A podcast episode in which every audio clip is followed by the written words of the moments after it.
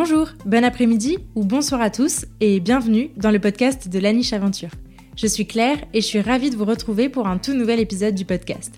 Dans la vie, je suis éducatrice comportementaliste canin et créatrice de contenu sur Internet et ma mission, c'est d'aider un maximum de monde à comprendre son chien. Toutes les deux semaines, je vous partage mes conversations avec des personnes passionnées autour des divers sujets du monde canin. Mes invités viennent raconter à mon micro les expériences et aventures qu'ils ont vécues avec leurs chiens, leurs réussites, leurs plus beaux moments, mais aussi leurs difficultés et les leçons qu'ils en ont tirées. Juste avant de lancer cet épisode, je vous invite, si ce n'est pas déjà fait, à me soutenir financièrement sur Tipeee si vous le souhaitez, ou plus simplement à vous abonner et à laisser 5 étoiles et un commentaire sympa sur l'émission dans votre appli de podcast préféré. Votre soutien m'aide énormément à faire connaître mon travail au plus grand nombre et je vous en remercie. Pour encore plus de découvertes, de conseils et d'inspiration, je vous invite aussi à vous abonner à ma newsletter en barre d'infos de cet épisode et je suis ravie de vous partager aujourd'hui ma conversation avec Amélie Kosperek. Amélie est éducatrice comportementaliste spécialisée dans l'accompagnement du chiot et du chien de famille et formatrice pour l'Humos Academy. Dans cette discussion, elle nous raconte son parcours avec 5 loulous et surtout, on démêle ensemble le vrai du faux au sujet de la socialisation du chiot. Quand on a un chiot, c'est la période où on entend tout et son contraire au sujet de son éducation et malheureusement, on passe parfois à côté d'informations fondamentales. Alors Amélie en a fait une mission de par son activité et nous livre ici tout ce qu'il faut savoir pour bien accompagner son chiot. Alors que vous soyez déjà humain d'un chien ou que vous vous apprêtiez à le devenir, cet épisode est pour vous. Mais je ne vous en dis pas plus et je vous invite tout de suite à rejoindre ma conversation avec Amélie. Salut Amélie Salut Claire Tu vas bien? Va très bien et toi? Ça va, merci. Bah, écoute, je suis ravie de t'accueillir sur la niche. Merci beaucoup d'avoir accepté mon invitation. Bah, merci à toi. Du coup, on va commencer par les présentations. Qui es-tu, Amélie? Alors, donc, je m'appelle Amélie Kosperek. Euh, je suis une bretonne pure souche. Et donc, euh, je suis euh, éducatrice canin spécialisée dans l'accompagnement du chien de famille. Et puis, bah, prochainement, je l'espère, aussi dans l'accompagnement du chien de sport. Ok, trop bien. Est-ce que tu peux nous présenter tes chiens T'en as plusieurs. Oui, oui, j'en ai plusieurs. je ne sais pas quand est-ce que je vais m'arrêter. Euh, donc, je vis avec euh, cinq chiens. Donc, il y a la chienne de mon conjoint, euh, Kazu, qui est une croisée husky American Staff.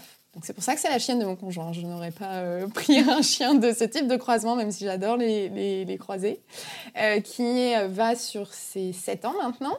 J'ai Nemo, qui est mon chihuahua, mais qui est un très très grand chihuahua. Hein. Il fait 6,5 kg pour 30 euh, cm au garrot.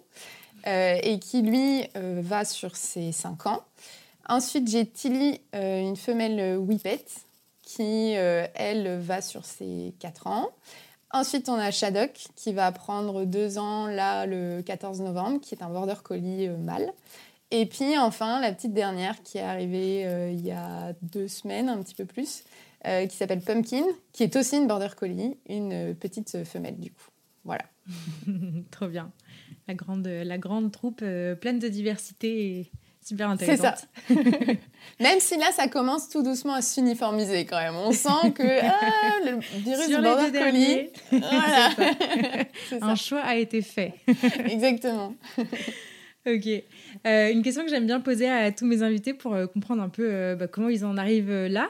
C'était quoi ton expérience antérieure avec les chiens avant de les avoir, j'ai envie de dire, une fois adulte, une fois d'avoir tes chiens à toi? Est-ce que tu as toujours grandi dans le monde animal avec, avec des animaux ou c'est venu un peu plus sur le tard?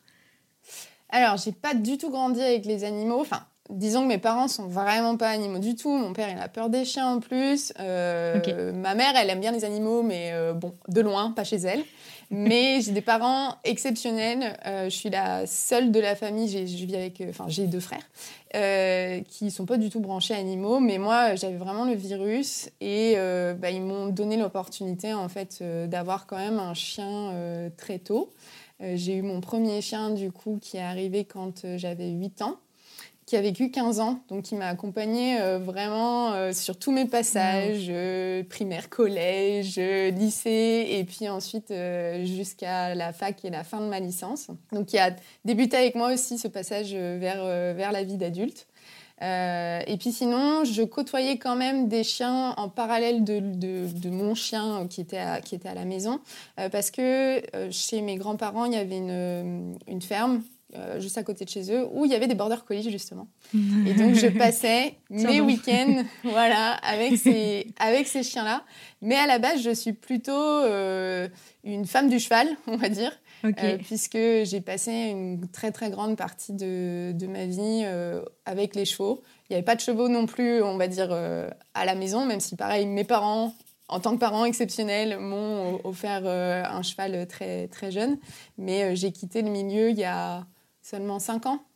Ok. Donc, euh, donc voilà. Ok, trop chouette. Et du coup, qu'est-ce qui t'a motivé donc, donc, du coup, tu as, as, eu ton chien à 8 ans, ce qui est hyper euh, exceptionnel. Ouais. c'est chouette. euh, et est-ce que tu as, as, enchaîné, du coup, euh, après, tu as, eu d'autres chiens qui sont arrivés une fois que tu as perdu ton premier ou ça s'est enchaîné comment euh, par la suite?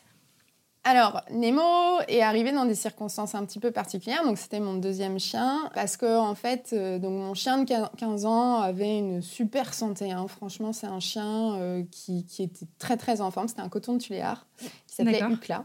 Je vivais à Angers à ce moment-là et je suis revenue vivre un petit peu chez mes parents juste avant de prendre mon appartement. Et je me suis dit, euh, bon, allez, maintenant, ça serait bien que tu aies un peu aussi euh, ton chien à toi. Et puis, c'était le moment où j'avais quitté le milieu du cheval. Donc, euh, l'éducation canine m'intéressait beaucoup. Et du coup, je m'étais dit, bah, ça serait bien que j'ai justement un chien avec qui je vais pouvoir découvrir un petit peu plus ça. Parce que même si mon chien de 15 ans était en forme, le pauvre mime, comme je l'appelais, il pouvait pas non plus me suivre éternellement partout. Et donc, j'ai vu une annonce de ce chihuahua qui cherchait une nouvelle famille qui avait 9 mois qui était martyrisé par des huskies dans, sa dans son précédent foyer. Et euh, j'ai craqué avec sa tronche euh, pas possible. Et donc, euh, Nemo est arrivé en fait le lendemain de la mort d'Ucla. Ah, ouais. Puisqu'en fait, Ucla, il avait un souci de cœur depuis, depuis longtemps, hein, mais avec les médicaments, ça allait. Son insuffisance cardiaque euh, se, maintenait, on va dire, ça déclinait pas. Et en fait, du jour au lendemain, c'est un chien qui a vraiment euh, décliné complètement. Et en l'amenant chez le vétérinaire, euh, la veille du coup de l'arrivée de Nemo, la vétérinaire a été très franche avec nous et, et, je la remercierai jamais assez en fait de nous avoir pour le coup accompagnés d'avoir été honnête parce qu'en réalité on aurait pu continuer, faire une chirurgie, etc. Mais ça, ça n'aurait servi à rien. Donc euh, j'ai pu dire au revoir à mon chien à ce moment-là. Et donc Nemo est arrivé derrière, donc mon deuil a été un petit peu particulier. Je j'ai pas pu euh, vraiment processer tout du long. Mais ça s'est aussi fait du coup en douceur. Il y avait aussi ce côté un petit peu euh, héritage, transmission qui s'était fait naturellement. Et puis surtout, deux jours après l'arrivée de Nemo, en regardant un petit peu mieux ses papiers, parce que j'étais quand même là sans être là, on va dire, je, me, je me suis rendu compte qu'ils étaient nés le même jour. Donc, euh, il y avait ce truc un petit peu incroyable. Ah et, donc, euh, et donc, voilà. Donc, il y, a eu, y a eu Nemo qui est arrivé à ce, à ce moment-là. Et puis, bah, les autres euh, se sont enchaînés, on va dire, plus tard. comme les chips, je ne me suis plus jamais arrêtée. ok, ok, ok. Trop bien. Et donc, du coup, alors, oui, ils, sont arrivés en plus de manière assez rapprochée pour la suite. Parce que du coup, en as... donc, Nemo, t'as dit qu'il allait avoir 5 ans, c'est ça? Ouais, c'est ça. Ok, donc euh, du coup, en 50, on a presque un parent, quasiment Ouais, c'est, alors pas, pas, totalement, on va dire. Il y a, il y a Casu qui est arrivé quasiment euh, quelques mois après Nemo, parce que euh, avec mon conjoint, on s'est rencontrés dans un club canin. donc, donc voilà, donc Casu est arrivé. Et après, c'était quasiment un an et demi euh, un an et demi, deux ans, je crois, après que qu'on se soit mis ensemble, que Tilly a fait son apparition.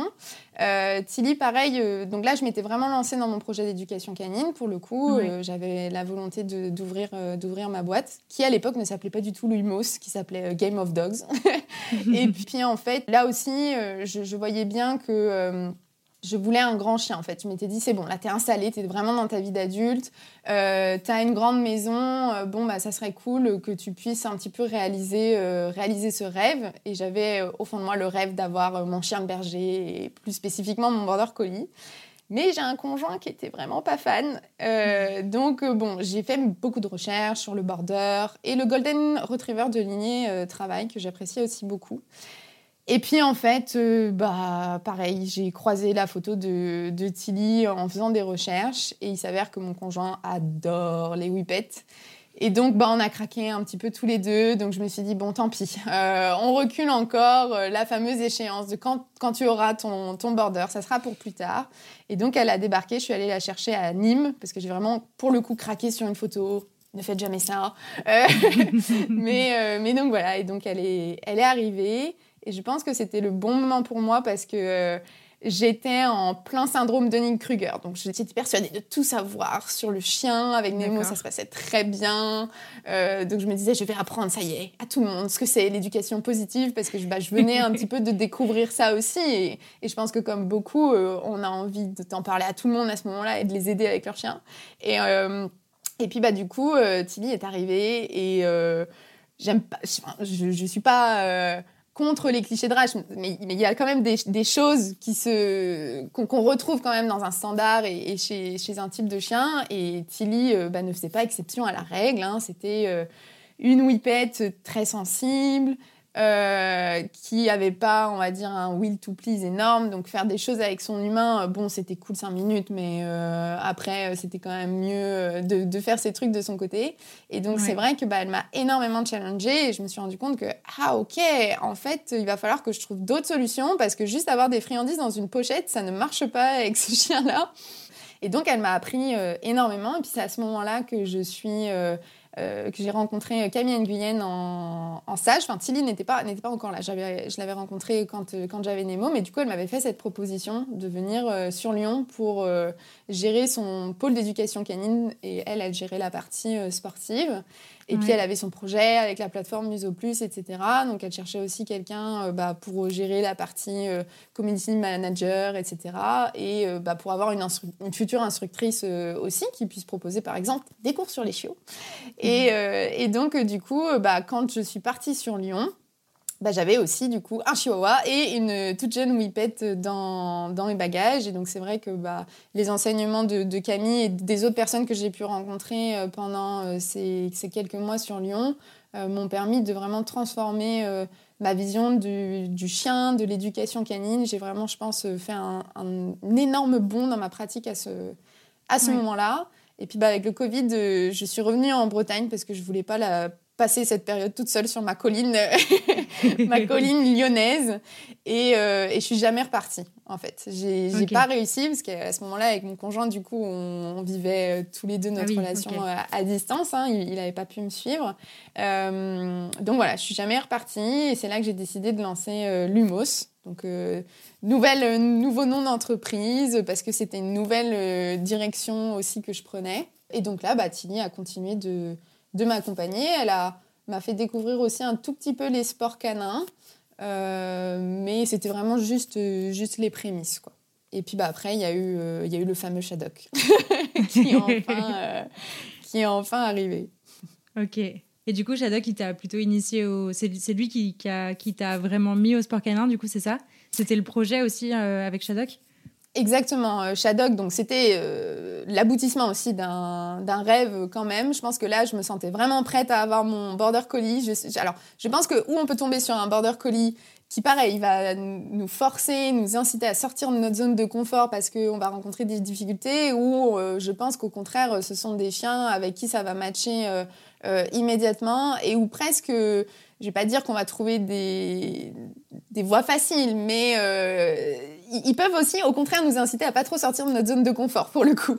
Et euh, bon, Shadok, il a été challengeant sur certaines choses, mais euh, sur d'autres, il a quand même été très, très, très facile. Et donc, c'est vrai que je voulais absolument réaliser ce rêve du Border Collie. Et puis, parce que aussi, je voulais découvrir les sports canins. Tilly avait pu m'accompagner sur des formations, etc. Mais c'était pas forcément ce qui lui plaisait le plus. Et je voulais pas lui imposer ça non plus. C'est une chienne qui est très heureuse dans sa vie de chienne de compagnie et puis qui s'amuse de temps en temps à faire des choses avec moi. Mais, euh, mais voilà, moi je voulais vraiment débuter ça. Et il me fallait pour le coup quand même une race aussi qui soit polyvalente parce que je voulais tout faire. et donc euh, je voulais avoir un chien avec qui j'allais pouvoir euh, justement tester pas mal de choses pour ensuite éventuellement bah, un petit peu me dire ok cette discipline c'est pas pour moi, je préfère celle-ci, je préfère celle-là. Et, donc, bah, Shadok, le border était déjà tout choisi. Et Shadok, son, son, éleveuse, je l'ai rencontrée grâce à Musoplus, parce que c'est une enfin, elle a donné un cours sur Musoplus aussi, c'est Aline Robert.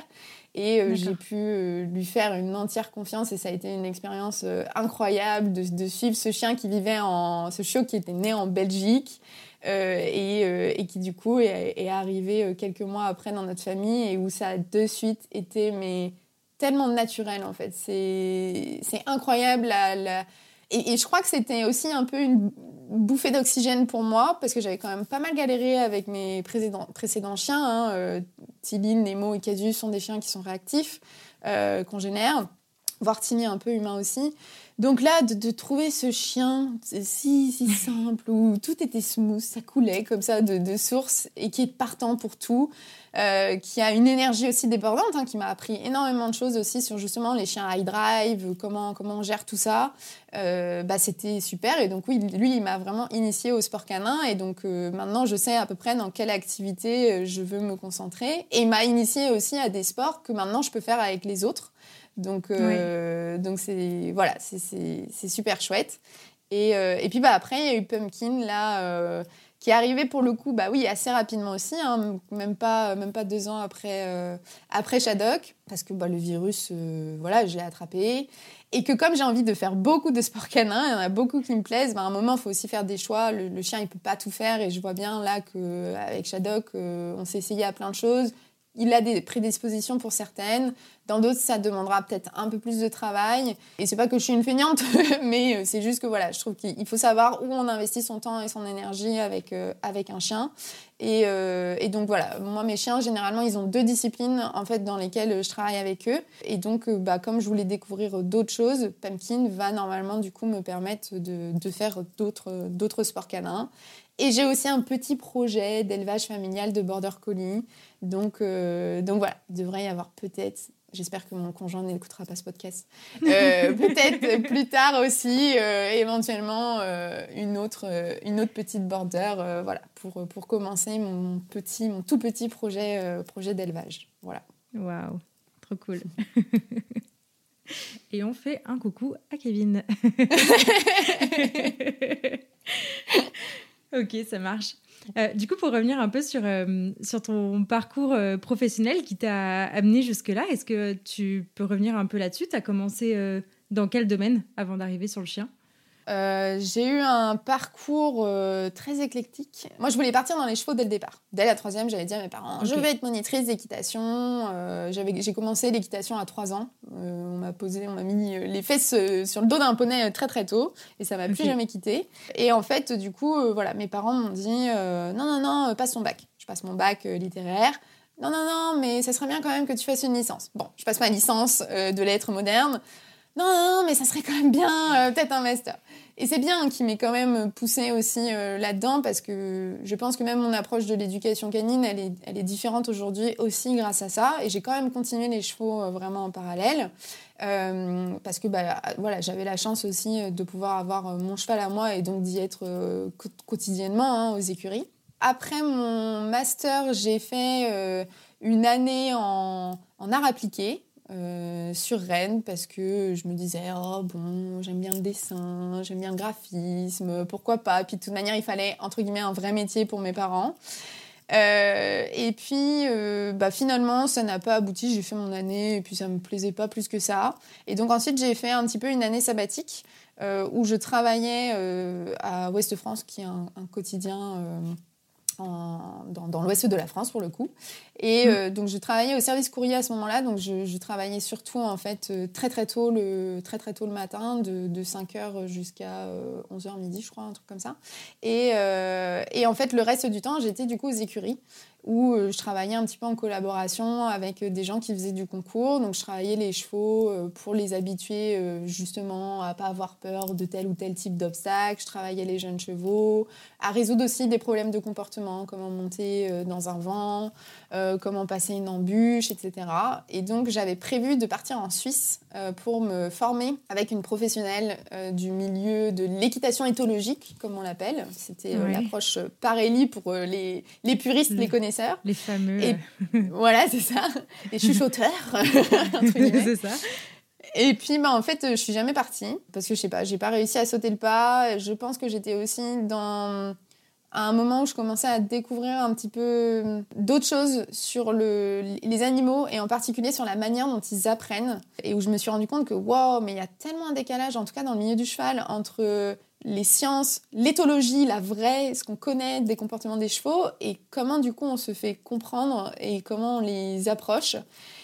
Et heureusement, bah, je, je trouvais qu'avec les chiens, il y avait ce truc où il y avait cette cohérence. On avait trouvé comment faire. On avait trouvé comment bah, ne pas forcément utiliser la peur ou la force pour créer une relation avec eux et obtenir euh, finalement quand même ce qu'on voulait. Et donc, euh, bah, ça, j'ai trouvé ça génial et c'est pour ça que je me suis vraiment plongée ensuite dans, dans le chien parce que ça, ça rentrait euh, en adéquation vraiment avec toutes mes, toutes mes valeurs et mon éthique. Et donc, en parallèle, avant de lancer mon entreprise d'éducation canine, bah, j'ai fait prof remplaçante euh, dans des collèges et des lycées. Et puis, bah, un jour, j'ai dit euh, Ok, je vais me lancer. Et puis, bah, j'ai quasiment pas eu le temps de faire grand-chose. Hein. J'ai même pas eu le temps de donner des premiers cours en, Bretagne euh, parce que bah, j'ai rencontré du coup Camille Guyenne sur, sur un stage et elle m'a fait cette proposition en or que immédiatement j'ai accepté et qui m'a bah, permis justement de, de, commencer en étant quand même accompagnée et sur une structure qui était déjà en place. Donc c'était beaucoup plus facile de moi me concentrer sur l'enseignement, les techniques d'entraînement, euh, etc. Quoi. Ça, me permettait d'y aller un petit peu plus en douceur. Donc voilà comment j'en suis là maintenant. ok, c'est hyper intéressant parce qu'en fait on voit que le, la partie euh, comportement et même pédagogie, même si ton expérience n'a pas été très longue, mais euh, en, tant que, en tant que prof, euh, c'est quand, même, quand même cohérent dans cette, dans cette histoire. Oui, oui, il y, a, un peu ça. Il y a quand même un fil conducteur. c'est ça. Et puis, la, effectivement, la transmission, même dans les chevaux, c'était pareil. Je ne travaillais pas que les chevaux, j'adorais travailler vraiment avec, avec l'humain, lui faire mieux comprendre son cheval, etc. Quoi. Donc, il y avait vraiment cette démarche-là. Effectivement. Ok, trop, trop cool, trop intéressant. Bon, du coup, euh, pour euh, changer un peu de sujet et rentrer dans le vif du sujet d'aujourd'hui, euh, je voulais qu'on parle de, de show. oui. C'est très étonnant. Surprise, surprise. surprise, surprise. de show et plus particulièrement de, de cette période dont on parle tant, qui est la période de socialisation. Euh, dont j'ai pu parler un peu cette année avec euh, moi l'arrivée de ma petite Siobhan aussi euh, ces derniers mois. Pour, pour rentrer un peu cash dans le sujet, comment est-ce que tu pourrais définir cette notion de socialisation?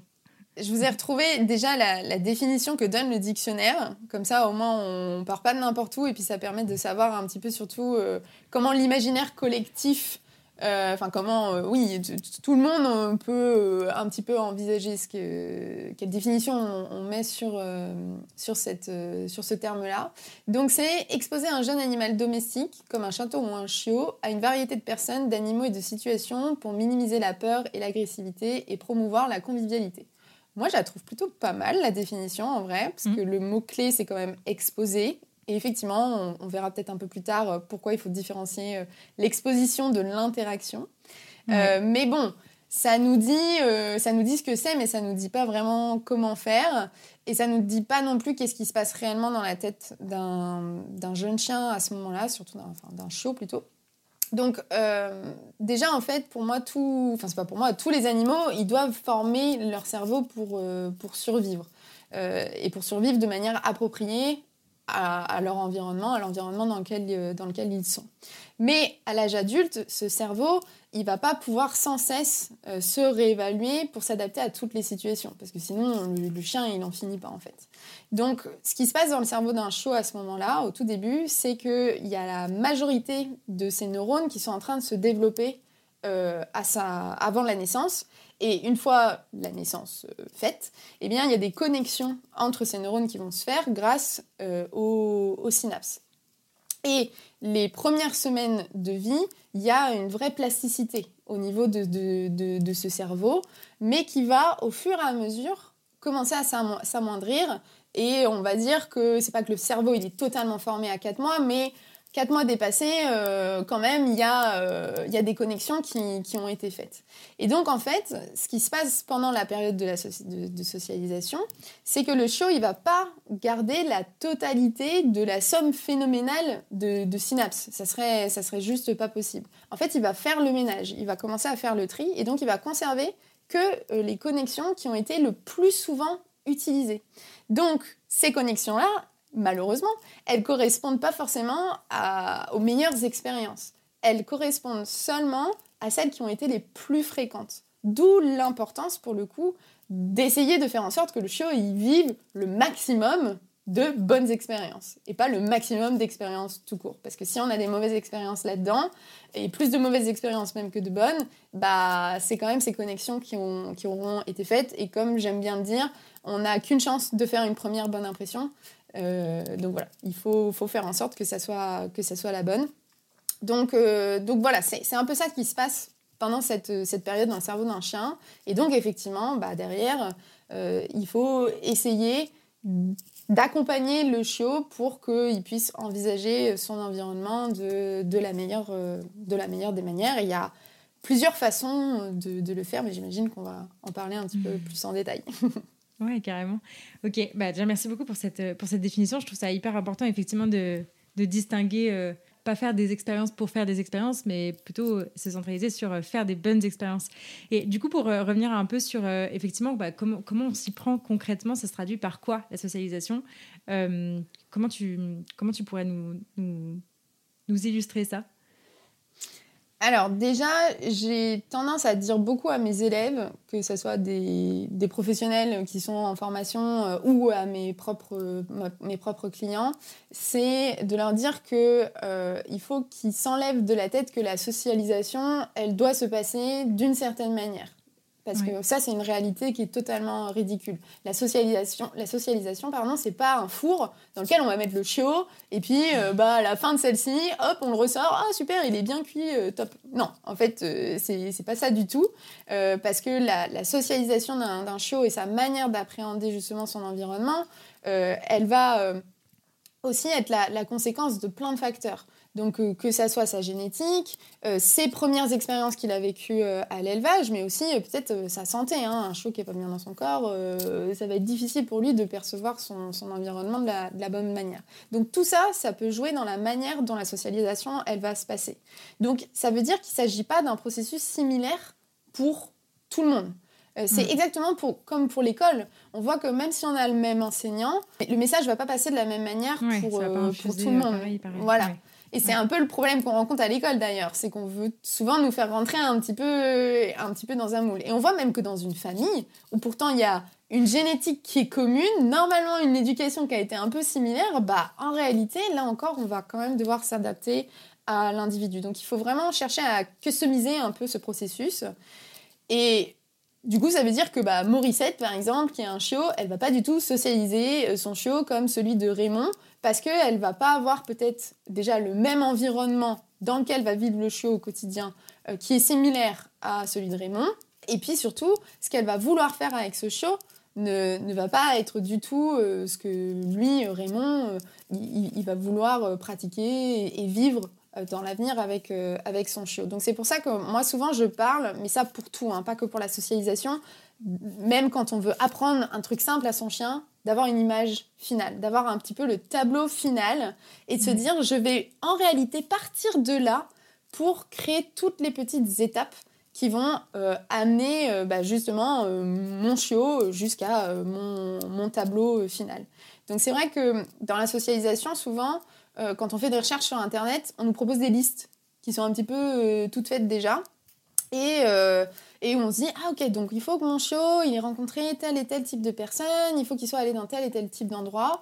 moi, je dis pas qu'il faut jeter les listes totalement à la poubelle, mais euh, j'aime bien utiliser, euh, pour ceux qui connaissent un peu Pirates des Caraïbes, la phrase de Barbossa quand il parle du code des pirates. Bah, en fait, c'est un peu la même chose. Les listes, ça doit nous servir de guide général plutôt qu'être un véritable règlement à suivre à la lettre. Donc, on peut s'en inspirer en se disant, ok, moi voilà ma vie future, je fais une liste de toutes les situations que mon chien il va pouvoir être amené à rencontrer plus tard. Donc par exemple, si je pars en voyage en camping-car, ok, bah camping-car, je note camping-car.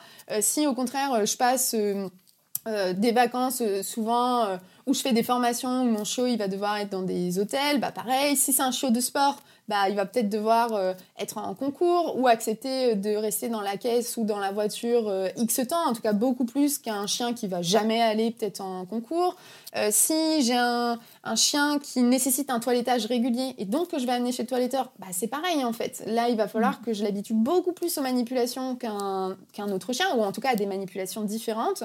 Donc on voit que là, nos curseurs en termes des apprentissages communs qu'on a chez tous les chiots, que ce soit la solitude, les manipulations, euh, la patience, le calme, etc., bah, ils vont pas être les mêmes en fait. On va pas les pousser de la même manière en fonction justement de notre image finale et de ce qu'on veut faire vivre aux chiens euh, dans, le futur. Et ça, c'est hyper important à prendre en compte parce que souvent, ce qui se passe avec les gens, c'est que tant que le chiot, euh, bah, il est bébé, c'est pas qu'on met notre vie en pause, mais presque en fait. On prend aussi un peu un, un, congé parental et donc on fait plus rien. Et le souci, c'est que bah, le chiot, ça y est, il arrive à 5-6 mois et là on se dit Ok chérie, prenons la caravane et puis euh, allons nous faire un petit road trip dans la région. Et sauf que le chiot, on l'a jamais habitué à ça. Et le chiot, il a eu l'habitude de quand il va dans une voiture, il va d'un point A à un point B il va pas patienter et c'est vraiment même on ouvre la porte de la voiture et bim on part en balade, on part se promener. Alors que là dans la caravane, bah, peut-être qu'il va devoir rester dedans pendant que nous on est à l'extérieur. Peut-être que quand on va le faire sortir de la caravane, bah, en réalité c'est pour pique-niquer, on s'est vraiment arrêté donc on va rester là avant peut-être d'aller se promener. Et donc tout ça, il faut l'apprendre avant. C'est beaucoup plus facile de l'apprendre à un qui a moins de 5 mois qu'un qui a 5 mois, euh, pour qui euh, le monde autour c'est Disneyland, il a trop envie de faire des trucs, il a beaucoup d'énergie, etc. Donc euh, c'est ça aussi l'idée de la, de la socialisation, c'est de se dire, il faut profiter pour le coup de ce passage, euh, enfin de ce passage. La socialisation, ça reste un, processus, hein, comme je disais, qui, continue tout au long de la vie, mais c'est plus facile d'appréhender certaines choses quand le show est petit que mm. quand voilà, il commence à un petit peu entrer euh, dans la phase euh, adolescente. Quoi. Ok, donc j'aime beaucoup cette idée de, effectivement, bah, globalement, tu nous en parles beaucoup euh, dans la formation d'avoir son tableau final. Et euh, ça, c'est vraiment une, une, méthode, une méthodologie euh, que j'ai bien adoptée et qui m'a beaucoup, beaucoup parlé quand on a, quand on a parlé la première fois, d'avoir ce, tableau final et finalement de, bah, de personnaliser en fait les choses en fonction de, des besoins du quotidien que le chiot va vivre. et effectivement, ça, ça, ça, paraît évident quand on l'entend, mais, mais pas tant que ça avant. Donc, je trouve ça vraiment, vraiment très intéressant comme, comme façon de, voir les choses. Euh, globalement, dans, l'idée de la socialisation, il y a aussi une histoire de, confiance qu'on va permettre au chien de développer, euh, à la fois en lui et en nous. Est-ce que tu, peux nous en parler un petit peu de, ce paramètre-là? Ouais, moi j'aime bien, euh, si je dois un peu classer les choses, on va dire, j'aime bien me dire, ok, j'ai deux grands axes à travailler avec mon chiot pendant, pendant ses premiers mois de vie. Euh, qui sont effectivement la confiance du chiot en lui et la confiance du chiot en moi. Donc ce que j'entends par la confiance du chiot en lui, bah, c'est ce que je disais un petit peu tout à l'heure avec euh, cette idée de santé. Euh, déjà, il faut que le chien il soit bien dans ses pattes. Donc ça passe aussi par l'étude de son alimentation. Hein. Des fois, on change la marque de la nourriture, mais on n'a plus du tout le même chien. Hein. Donc, mais ça, on peut aller un petit peu plus loin, surtout que maintenant on a quand même accès à a beaucoup plus de données sur justement euh, bah, comment faire pour que le chien il soit mieux dans son corps. donc on va pas faire un programme de renforcement musculaire avec un chiot, hein. mais euh, déjà rien que la proprioception, en fait, se dire euh, bah ok comment je peux aider mon chien justement à commencer à hum, être plus à l'aise dans ses pattes parce qu'il va mieux maîtriser sa coordination, son équilibre, bah forcément que ça va l'aider aussi derrière dans euh, la manière dont il va appréhender son environnement. Donc faire des petites sessions où euh, par exemple on met des cavaletti euh, au sol, un peu comme si on avait lâché des micados par terre, le faire passer sur différentes surfaces. Donc là par contre il y a des règles vraiment qui sont à suivre en termes de stabilité. Ça sert à rien d'acheter des cacahuètes gonflables géantes ou de vouloir faire passer son chien sur euh, plein d'objets différents. Il faut que ça soit stable, il faut que ça soit non glissant. Et surtout, il faut pas non plus leurrer le chiot. Ça, c'est marrant parce que c'est quelque chose qu'on voit beaucoup en école du chiot. On a plein de petits agrès et puis on propose euh, aux, élèves de, pointer une friandise sous le nez de leur chiot et puis de leur demander justement de, de passer sur les différentes surfaces. Et donc, c'est pas que c'est pas bien, mais c'est que c'est un exercice de niveau hyper avancé en fait. Parce que mm, mm. Euh, si par exemple je te demande de monter un escalier, bon, et que tu peux faire ce que tu veux, bah tu vas regarder, surtout si tu connais pas cet escalier et tout, bah peut-être un petit peu où tu mets tes pieds. Mais si je te demande de le faire euh, en tongue, euh, et en regardant, en fixant euh, exclusivement une petite lumière que je pointerai, bah, ça va être un petit peu plus galère pour toi. Ça va te demander en, vrai un niveau de conscience euh, qui, qui est beaucoup plus important. Donc ce qui est vraiment hyper, hyper important, vraiment essentiel, mais ça, ça c'est pour tous les aspects de la vie d'un chiot, c'est d'aller à son rythme en fait. Donc de le laisser euh, découvrir, euh, découvrir les choses. Donc, une fois qu'on a un chiot qui est bien dans, ses pattes, enfin, ça, ça se travaille tout, tout, du, tout au long de sa vie, hein, mais voilà, faire des, petites sessions comme ça euh, régulièrement, moi j'en fais deux à trois fois par semaine, par exemple, là avec Pumpkin en ce moment. Mhm. Et bien ensuite, c'est l'aider aussi à faire face à son environnement. Donc dans l'environnement, il y a des textures, là aussi qui sont différentes, mais il y a aussi des sons, il y a euh, des, stimulus. Alors je ne fais pas rentrer dans l'environnement les congénères et les humains, mais euh, ça peut être euh, des, voitures, des caddies, des poussettes, des, voilà, des, choses, des choses qui roulent. et donc comment on traduit, comment moi je traduis en tout cas le fait d'être à l'aise, bah, c'est que je vais avoir un show qui va être ou en mesure d'ignorer, ou en mesure de regarder, mais en restant calme. Donc, euh, en essayant pas de fuir, en restant vraiment sur son tapis euh, à, observer. Et puis, en dernier, c'est savoir communiquer, euh, parce qu'un chiot qui a confiance en lui, bah, normalement, il va savoir comment interagir justement avec, avec les autres, donc avec ses congénères. Et donc, avec ses congénères, bah, il va falloir qu'il apprenne à dire bonjour, dire au revoir, et apprendre à jouer aussi si on les laisse interagir pour le coup. Euh, moi, je suis là, hum, quand, quand j'observe, quand j'analyse une interaction euh, canine et que je la supervise, parce que je la supervise toujours, toujours, toujours. Euh, faut se dire, les chiens, c'est même adultes, hein, c'est des, des, enfants de 3 ans en termes de capacité intellectuelle, émotionnelle. Est-ce qu'on laisse des enfants de 3 ans se débrouiller et jouer ensemble? Bon, je ne crois pas. Je suis pas parent, mais en tout cas, voilà, moi, c'est pas ce que je ferais. Donc, j'observe s'il y a les 4 C. Donc, c'est euh, la notion de consentement. Est-ce que chaque chien est d'accord pour jouer? Et puis, des fois, il faut faire des pauses. Les inciter à leur faire des pauses, ça peut nous permettre de voir si est-ce qu'ils étaient vraiment tous les deux d'accord ou qu'il y en a un qui subissait un peu le truc? Parce que des fois, on se dit non, mais il va dire non à un moment. Bah, on peut se regarder nous aussi en tant qu'humains. Euh, il y, a des gens qui ont plus de mal à dire stop, non parce qu'ils sont un peu euh, inhibés ou en état de choc. C'est pareil pour les chiens en fait. Ensuite, il faut voir s'il y a un changement d'activité. Donc par exemple, euh, ils se poursuivent et puis ensuite ils font une pause et puis ensuite, euh, je sais pas, ils sont au sol en train de, de simuler une bagarre, etc. Est-ce qu'il y a un changement de rôle? Alors ça, c'est pas toujours le cas et c'est pas gravissime, mais c'est un petit, enfin c'est pas que c'est mieux, mais voilà, chez certains chiens, je vais vraiment faire attention à ce qu'il y ait un changement de rôle, surtout quand il y a un rapport poids-taille qui est très différent entre les individus. Donc changement de rôle, c'est est-ce que c'est toujours le même qui poursuit euh, ou est-ce que c'est toujours le même qui est poursuit? Et en particulier pour des chiens aussi qui vont avoir des patrons moteurs, genre euh, euh, un whippet qui va poursuivre un Yorkshire Bon, ça, je vais peut-être pas forcément l'accepter en réalité parce que je veux pas qu'après mon chien généralise ce comportement à plein d'autres chiens et qu'il nourrisse peut-être quelque chose qui va vouloir faire mais qui, moi, dans certaines situations, va pas me rendre service, ni aux autres chiens d'ailleurs. Ce qui veut pas dire que j'autoriserai pas ce chien à faire ce comportement, mais dans un contexte très prédéfini et pas avec un autre chien, mais avec un jouet plutôt quoi. Et puis le dernier c'est la coopération, donc c'est ce que j'entends par là, c'est le fait que le chien il soit capable de s'auto-handicaper. Euh, moi quand je regarde Pumpkin et Shadok jouer, ils se mettent constamment à sa hauteur en fait. Il est vraiment genre ah t'es trop fort, oh là là je, je suis petit aussi, donc ça c'est hyper hyper important quand on a des bébés et puis surtout quand on a des chiens qui font vraiment pas, pas la même taille, pas le même poids. Et donc, euh, il va y avoir aussi ces notions de politesse, donc dire bonjour ou au revoir. Moi, j'aurais même tendance à dire ignorer quand on a d'autres animaux. Euh, et puis que les choix de notre show, ils soient respectés.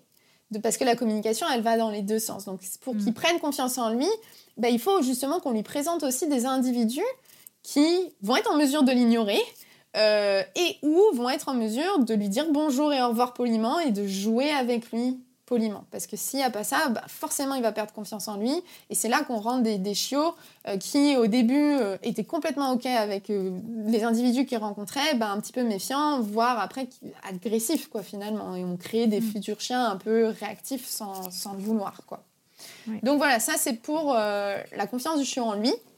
Et puis bah, ensuite, il y a la confiance en nous, parce que bon, on est quand même censé être une équipe, un binôme, un couple, on appelle ça comme, comme on veut. Et donc le premier point qui est important pour moi, c'est de prendre de la valeur. Parce qu'en fait, euh, alors au début, on a un peu de valeur pour le chiot quand même, parce que bah, il quitte son élevage, il se retrouve un peu tout seul avec des humains qu'il connaît pas, donc forcément, on devient un peu euh, entre guillemets ses référents, quoi. Mais pour certains chiots, ça peut vite disparaître. Et puis alors surtout si on a un foyer multi-chien, toi du coup tu, tu l'as vécu aussi bah, l'autre chien a beaucoup plus de valeur que nous. Moi, je suis en plein dedans avec Pumpkin. Mhm. Euh, elle n'a Dieu que pour euh, son frère Border Collie. Euh, donc, c'est important quand même euh, que nous, en tant qu'humains, on, prenne de la valeur parce qu'il n'y a que comme ça qu'on va pouvoir réellement créer une relation. Et comment on peut prendre de la valeur? Bah, C'est en faisant des, investissements en fait avec euh, notre chien. Notre chien, il a un compte en banque et l'idée, c'est d'investir au maximum et d'essayer de retirer le moins possible parce qu'on sait qu'il va y avoir des retraits qui seront peut-être pas de notre fait en plus parce qu'il y a toujours des accidents qui arrivent, des choses qu'on n'avait pas prévues. Mais du coup, il faut quand même qu'on ait... Euh, bah, justement un, compte qui soit pas dans le rouge. Donc pour ça, il faut investir au maximum.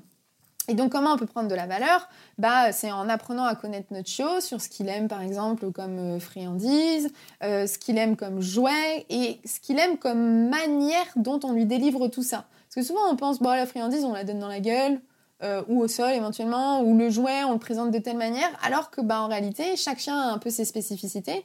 Et puis, on peut se rendre compte que des fois, même ce qui va euh, prendre presque plus de valeur, c'est la manière dont on va faire les choses, plus que ce qu'on va leur donner euh, en tant que ressource quoi, primaire. Donc, euh, donc ça, c'est le premier point. Et puis ensuite, bah, va falloir s'engager, chercher à ce que le chiot s'engage avec nous. Et donc, ce que j'entends par là, c'est d'apprendre à apprendre, et dans les deux cas.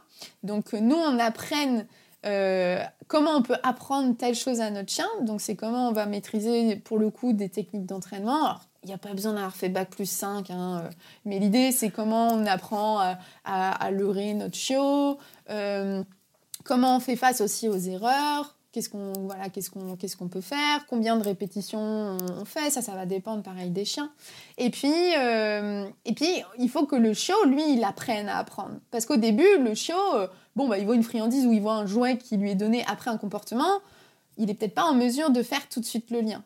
Donc il faut qu'on commence à, mobiliser tout ça et à ce que ça finisse par faire sens pour lui. Et puis, bah, coup de bol, on a la science qui est derrière nous. Hein. le conditionnement euh, opérant, il se fait rapidement quand même.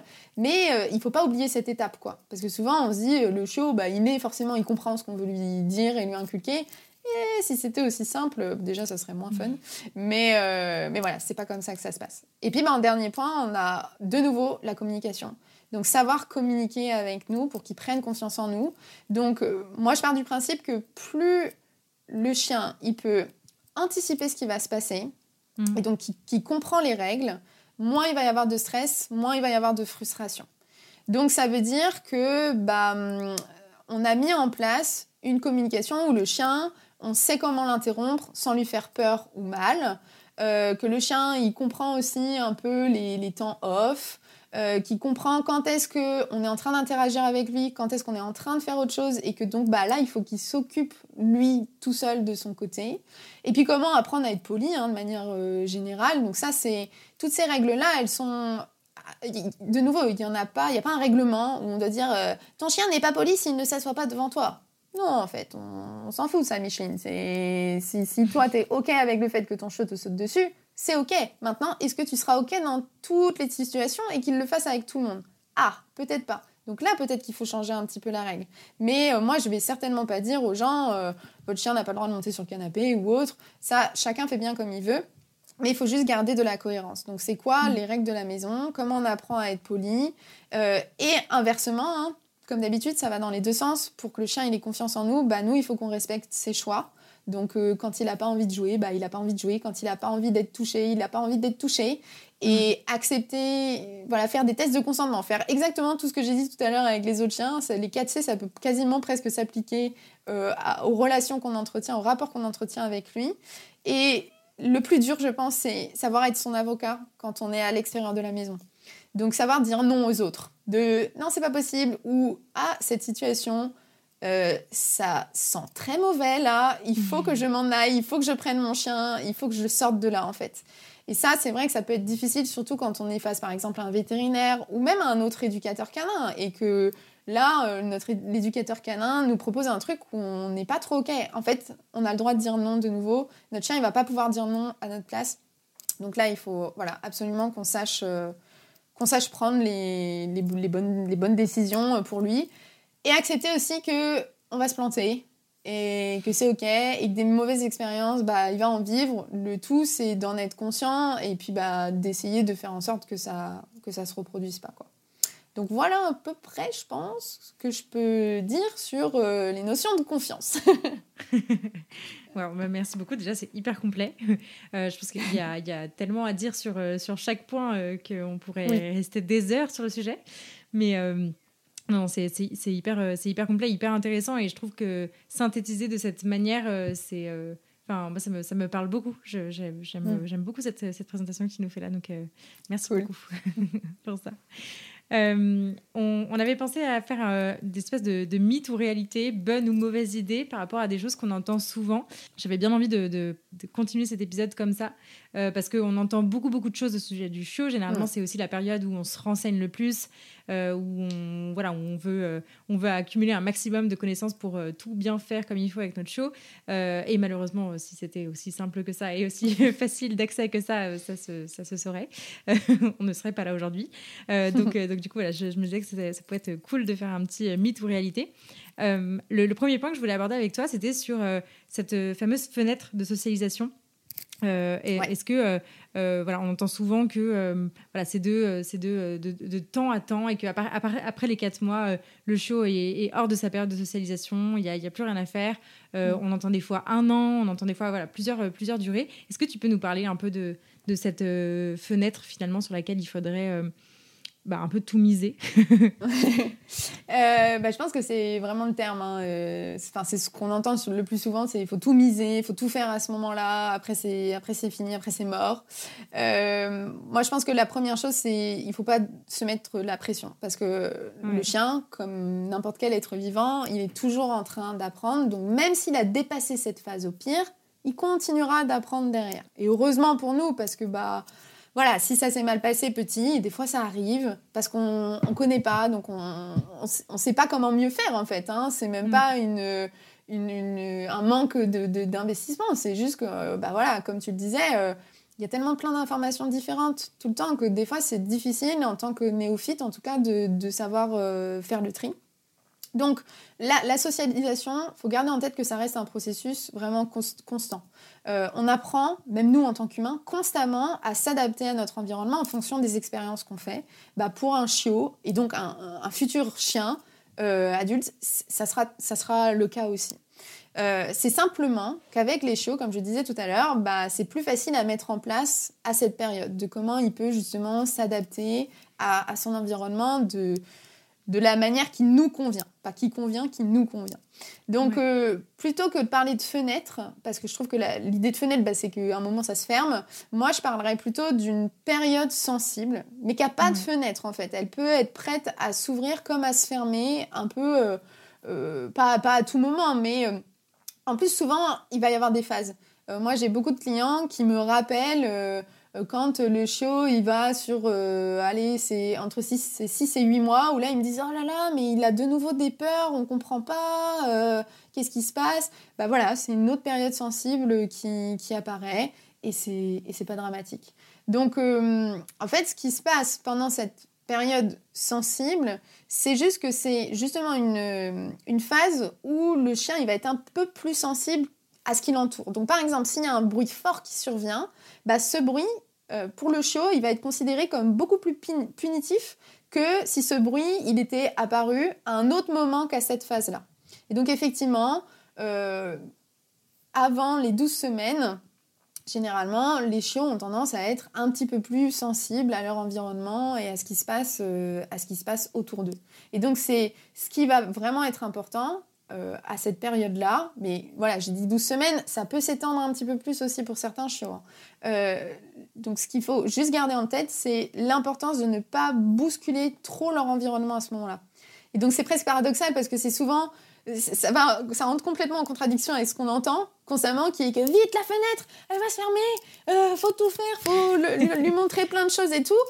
Euh, bah non, pas forcément en fait. Ce qui veut pas dire qu'il faut rien lui montrer, mais si on repense à tout ce dont on parlait tout à l'heure avec les synapses, les connexions, c'est les connexions les plus fréquentes qu'il va garder. Donc il faut, ça sert à rien d'en faire des quantités astronomiques. Il faut viser vraiment la qualité pour que quand le chiot va faire le ménage, bah, il s'avère que les expériences les plus nombreuses qu'il aura faites, bah, c'était des expériences euh, positives. Mais après, positive ne veut pas non plus dire, ça on va peut-être en parler tout à l'heure, mais euh, ne veut pas non plus dire euh, c'est Disneyland Paris, c'est soirée mousse. Non, non, franchement, ça peut aussi être une expérience entre guillemets neutre, c'est-à-dire que ça va pas faire passer non plus le chien dans une émotion incroyablement positive. S'il y a trop d'excitation, bah, en réalité, c'est que souvent, il y a quand même peut-être un petit peu de stress aussi. Donc, c'est juste essayer de trouver un équilibre. Voilà. Ok. Euh, c'est non, c'est, euh, c'est, hyper intéressant, effectivement, euh, de parler de, de période plus que de fenêtre. je, je, pense qu'effectivement, c'est, ça, ça, met moins de pression aussi, peut-être, parce que c'est plus flou et du coup, ouais, on on peut plus euh, suivre le flow que, que de se dire euh, waouh c'est maintenant euh, go. Et du coup sur cette sur cette même veine du coup on, tu, tu l'as cité un petit peu mais généralement sur cette période là on dit qu'il il faut emmener son chien partout il faut lui faire rencontrer tout le monde etc qu'est-ce que qu'est-ce que tu bon on commence à comprendre que c'est pas forcément systématique mais qu'est-ce que tu penses de ça et qu'est-ce que tu peux dire à ce sujet là euh, bah moi, du coup, j'ai tendance à dire que, en fait, moi, avec mes, mes, propres chiens, euh, pas forcément du coup avec les chiens de, mes clients, parce que ce que j'essaye de faire avec les, les, chiens de mes clients, c'est au maximum de quand moi je suis là et donc que je peux les accompagner, de les mettre dans des situations réelles. Donc, euh, ce qui ne veut pas dire que là, si vous êtes éducateur pro et que vous écoutez podcast, et que vous avez un terrain, euh, il faut vendre votre terrain, pas du tout. Mais c'est simplement que même sur votre terrain, du coup, il faut essayer de recréer un petit peu des, situations que le chiot euh, va, va pouvoir rencontrer. Parce que, bah, comme on le disait depuis le début, la socialisation, elle se produit tout le temps. Mais il y a quand même, on va dire, des, des sorties, des expériences qu'on va vivre au chiot qui vont être plus stimulantes que d'autres. Donc moi, j'essaye au quotidien d'avoir alors pas systématiquement une sortie entre guillemets sociale, où là du coup je vais amener mon chiot dans un environnement qui rentre un petit peu dans ma liste que j'ai fait au départ, que mon chiot va, va être amené à rencontrer plus tard, mais j'essaye d'en faire euh, euh, voilà, un jour sur deux. Si mon chiot a rencontré un gros stress, j'aime bien faire une pause de deux jours parce que voilà, le taux de cortisol dans le sang, on n'a pas d'études euh, qui, se soit fixé là-dessus, mais on sait que voilà, des fois ça met quand même, hmm. euh, on est entre 24 et 72 heures à redescendre. Moi j'aime bien faire une petite pause parce que de nouveau, votre chiot va très certainement avoir peur à certains moments, c'est pas grave. C'est aussi hmm. Ça fait partie de la vie. Voilà, c'est ça, exactement. Et hmm. donc, euh, voilà, j'ai un peu mes sorties, on va dire, sociales. Et j'ai bah, tout le reste. Donc mes sorties plutôt de, je vais appeler ça décompression, on va dire, mais où là, je suis un peu dans mon environnement plus quotidien. Mais bon, moi j'habite à la campagne, hein, donc euh, à part les, chevreuils et les lièvres, euh, voilà, c'est vraiment décompression, décompression pour le coup. Mais si on vit, avant je vivais en ville avec, euh, avec Shadok, quand j'ai eu Shadok, et ben je, prenais vraiment la voiture pour aller en forêt, vraiment me promener aussi dans un environnement on peut un petit peu respirer aussi. Et on peut faire un peu des trucs de chien, pour le coup, de mm. sentir euh, des odeurs, d'aller creuser. Et puis, ça permet aussi de faire des activités euh, que j'appelle non structurées. Les activités structurées, c'est vraiment quand on cherche à ce que le chiot, physiquement, euh, pas nécessairement fasse un effort, mais où bah, voilà, on a mis par exemple des embûches au sol, des cavaletti par terre, bah, ça reste quand même une activité structurée parce qu'on a mis le chiot dans cet endroit-là. Une activité non structurée, c'est quand le chiot il peut vraiment en fait faire sa balade à son rythme, aller un petit peu où il veut. S'il veut sauter, eh ben, il peut sauter. ça pareil, hein, c'est pas dramatique. que votre chiot il court, il saute. Ce qui va être gênant, c'est qui fasse ces actions répétées et surtout que vous l'y incitiez. Alors bien sûr, il y a des chiots, typiquement euh, ma petite border collie là, qui ont une énergie débordante et qui ont un petit peu du mal à savoir quand s'arrêter. C'est un peu comme les enfants, hein. euh, des fois ils sont crevés et c'est là où ils sont le plus haut en énergie, mais parce qu'en réalité ils n'en peuvent plus, ils sont au bout de leur vie, il faut leur dire stop, maintenant on va peut-être dormir. Mais euh, ils savent aussi quand même euh, comment dire, euh, se, dépenser. donc, il faut pas mettre le chiot dans du coton et se dire Ah non, non, euh, là, il faut. On a fait 15 minutes de balade sur le tableau que le vétérinaire nous a donné, il nous a dit qu'à tel âge. Non, en fait, ne suivez pas les tableaux de balade parce que sinon, vous allez mourir. Votre chiot va détruire votre maison. donc, c'est aller à son rythme. Donc, voilà, c'est vraiment ça. Dans mes sorties sociales, c'est un peu moi qui impose le rythme, on va dire, parce que je sais où on va aller, je sais où je vais confronter quel type d'environnement, quel type de stimuli à mon chien. Alors que dans les balades de décompression, euh, et donc mes sorties sociales, pardon, elles durent vraiment pas très longtemps. Et alors que mes sorties de décompression, mais des fois, moi, je fais des balades d'une heure. Hein, euh, avec un chiot qui a 12 semaines. Mais sauf qu'on que on va être sur un rythme hyper lent. On marche vraiment à deux à l'heure. On fait des pauses. Et j'aime bien leur apprendre aussi à faire des pauses. Surtout chez des chiens qui sont actifs. Parce qu'un chien qui est actif, euh, même tout bébé, bah, il peut prendre cette habitude de se dire quand on sort de la voiture, on va d'un point à un point B. Ouais, il n'y a pas de fatigue qui soit. Non, en fait. non, non, non. on peut aussi se poser parce que peut-être que plus tard, je voudrais pique-niquer ou me poser sur un banc. Ou si mon chien, il m'accompagne, je sais pas, dans des sorties avec d'autres chiens, bah, il y a des moments où je vais expliquer les consignes, donc il faudra qu'il reste calme. Donc voilà, ça, aussi je l'enseigne. Mais voilà, le show, il peut quand même vaquer un petit peu plus à ses occupations. On va vraiment à son rythme. Donc mm. emmener son chien partout, de nouveau, on se base sur sa liste. Ça sert à rien d'aller au marché euh, si votre chiot, bah, vous allez jamais en fait aller au marché avec lui, c'est pas votre objectif de vie. Euh, et puis que en plus vous n'allez pas forcément croiser euh, grand monde dans sa vie future, ou en tout cas si vous voulez profiter quand même du marché, pour lui montrer un maximum de monde parce que vous êtes, vous vivez euh, en campagne, euh, dans le trou des fesses de la France, et donc bah, c'est difficile en fait de comment dire de, de prendre la voiture pour aller en ville et ça n'aurait pas trop de sens. Ok, mais il y a aller au marché et aller au marché avec son chien. Il y a vraiment mm. le foutre au milieu du marché avec tous les gens qui vont vouloir le caresser et rester juste à l'extérieur à bonne distance pour qu'il voit quand même toutes ces personnes passer. Euh, même chose pour le restaurant. Il y a euh, être en terrasse et laisser son chiot, entre guillemets, à découvert, parce que vraiment, il y a ça aussi. les chiots sont un aimant à humain, donc tout le monde va vouloir le caresser et tout. Ça, c'est un vrai donc, euh, ouais. donc, vous pouvez amener sa petite niche. Vous pouvez utiliser une poussette. Moi, typiquement, j'utilise, bon ça, je vais on, en parlera tout à l'heure un petit peu, mais mm. vos outils aussi. Vraiment, servez-vous de vos outils. Euh, pour mettre votre chien en sécurité, vous aussi, et pour que bah, vous puissiez quand même rester toujours à son rythme, même si euh, voilà, vous les emmenez dans des endroits qui sont un, petit, un peu stimulants, mais qui, de nouveau, sont toujours, enfin, doivent être en tout cas cohérents avec ce qu'il rencontrera plus tard. Ça, c'est vraiment, euh, ça, c'est vraiment fondamental. Quoi. Et avoir des sorties où, non, juste en fait, on, on fait sa vie de, sa vie de chien, quoi. On, se promène et puis, et puis voilà. ouais. Et ces sorties-là sont aussi euh, hyper enrichissantes. Enfin, je vois, moi, j'ai, on en a beaucoup fait au final, peut-être euh, plus que des sorties sociales véritablement, parce que Charlie avait besoin aussi de ces moments-là pour, pour souffler. Et donc, du coup, ça faisait du Et puis moi aussi, donc ça faisait du bien à tout le monde. Mais finalement, elles sont aussi très instructrices, ces sorties-là aussi. Donc, donc ouais, non, c'est, c'est chouette et c'est ultra complémentaire, je pense, je trouve.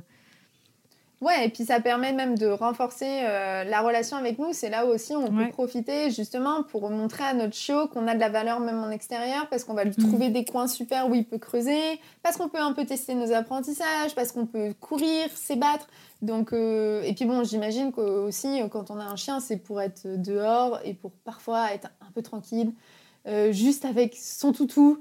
Euh, pas être euh, voilà dans ce brassage où il y a plein de monde, plein de même plein de stimuli pour nous aussi, hein, le bruit des voitures et tout. On a envie de s'échapper un petit peu, et donc il faut voilà, il faut faire autant ça que, que le reste quoi. Ça c'est effectivement c'est essentiel. C'est clair. je, pense que généralement les gens entendent par socialisation le fait qu'ils rencontrent d'autres chiens et qui se sociabilisent avec d'autres chiens, qui apprennent à communiquer avec d'autres. Mm, mm. Euh, et du coup, ça, je trouve que c'est un gros sujet parce que euh, je pense qu'il y, a beaucoup de personnes qui ont en tête, euh, bah, du coup, école des chiots, parc à chiens, pour que, aller à des endroits où il y a des chiens et il faut qu'il en voit absolument pour apprendre à communiquer avec. Est-ce que tu peux nous en parler un petit peu de ces, de ces, ces configurations-là qui sont mm. pas forcément toujours idéales et un peu apprendre avec des pincettes? Qu'est-ce que Qu'est-ce que tu penses de tout ça? Alors, les écoles euh, du show, moi déjà, je félicite les gens qui euh, s'y rendent quand même, même si l'idée de base, euh, c'est pas qu'elle n'est peut-être pas la bonne, mais où ils se disent, bah voilà, mon chiot va rencontrer comme ça d'autres chiens parce qu'ils vont apprendre de toute manière d'autres choses. Donc, ça, mhm. c'est super de faire cette démarche de s'investir dans l'éducation de, de, son chien.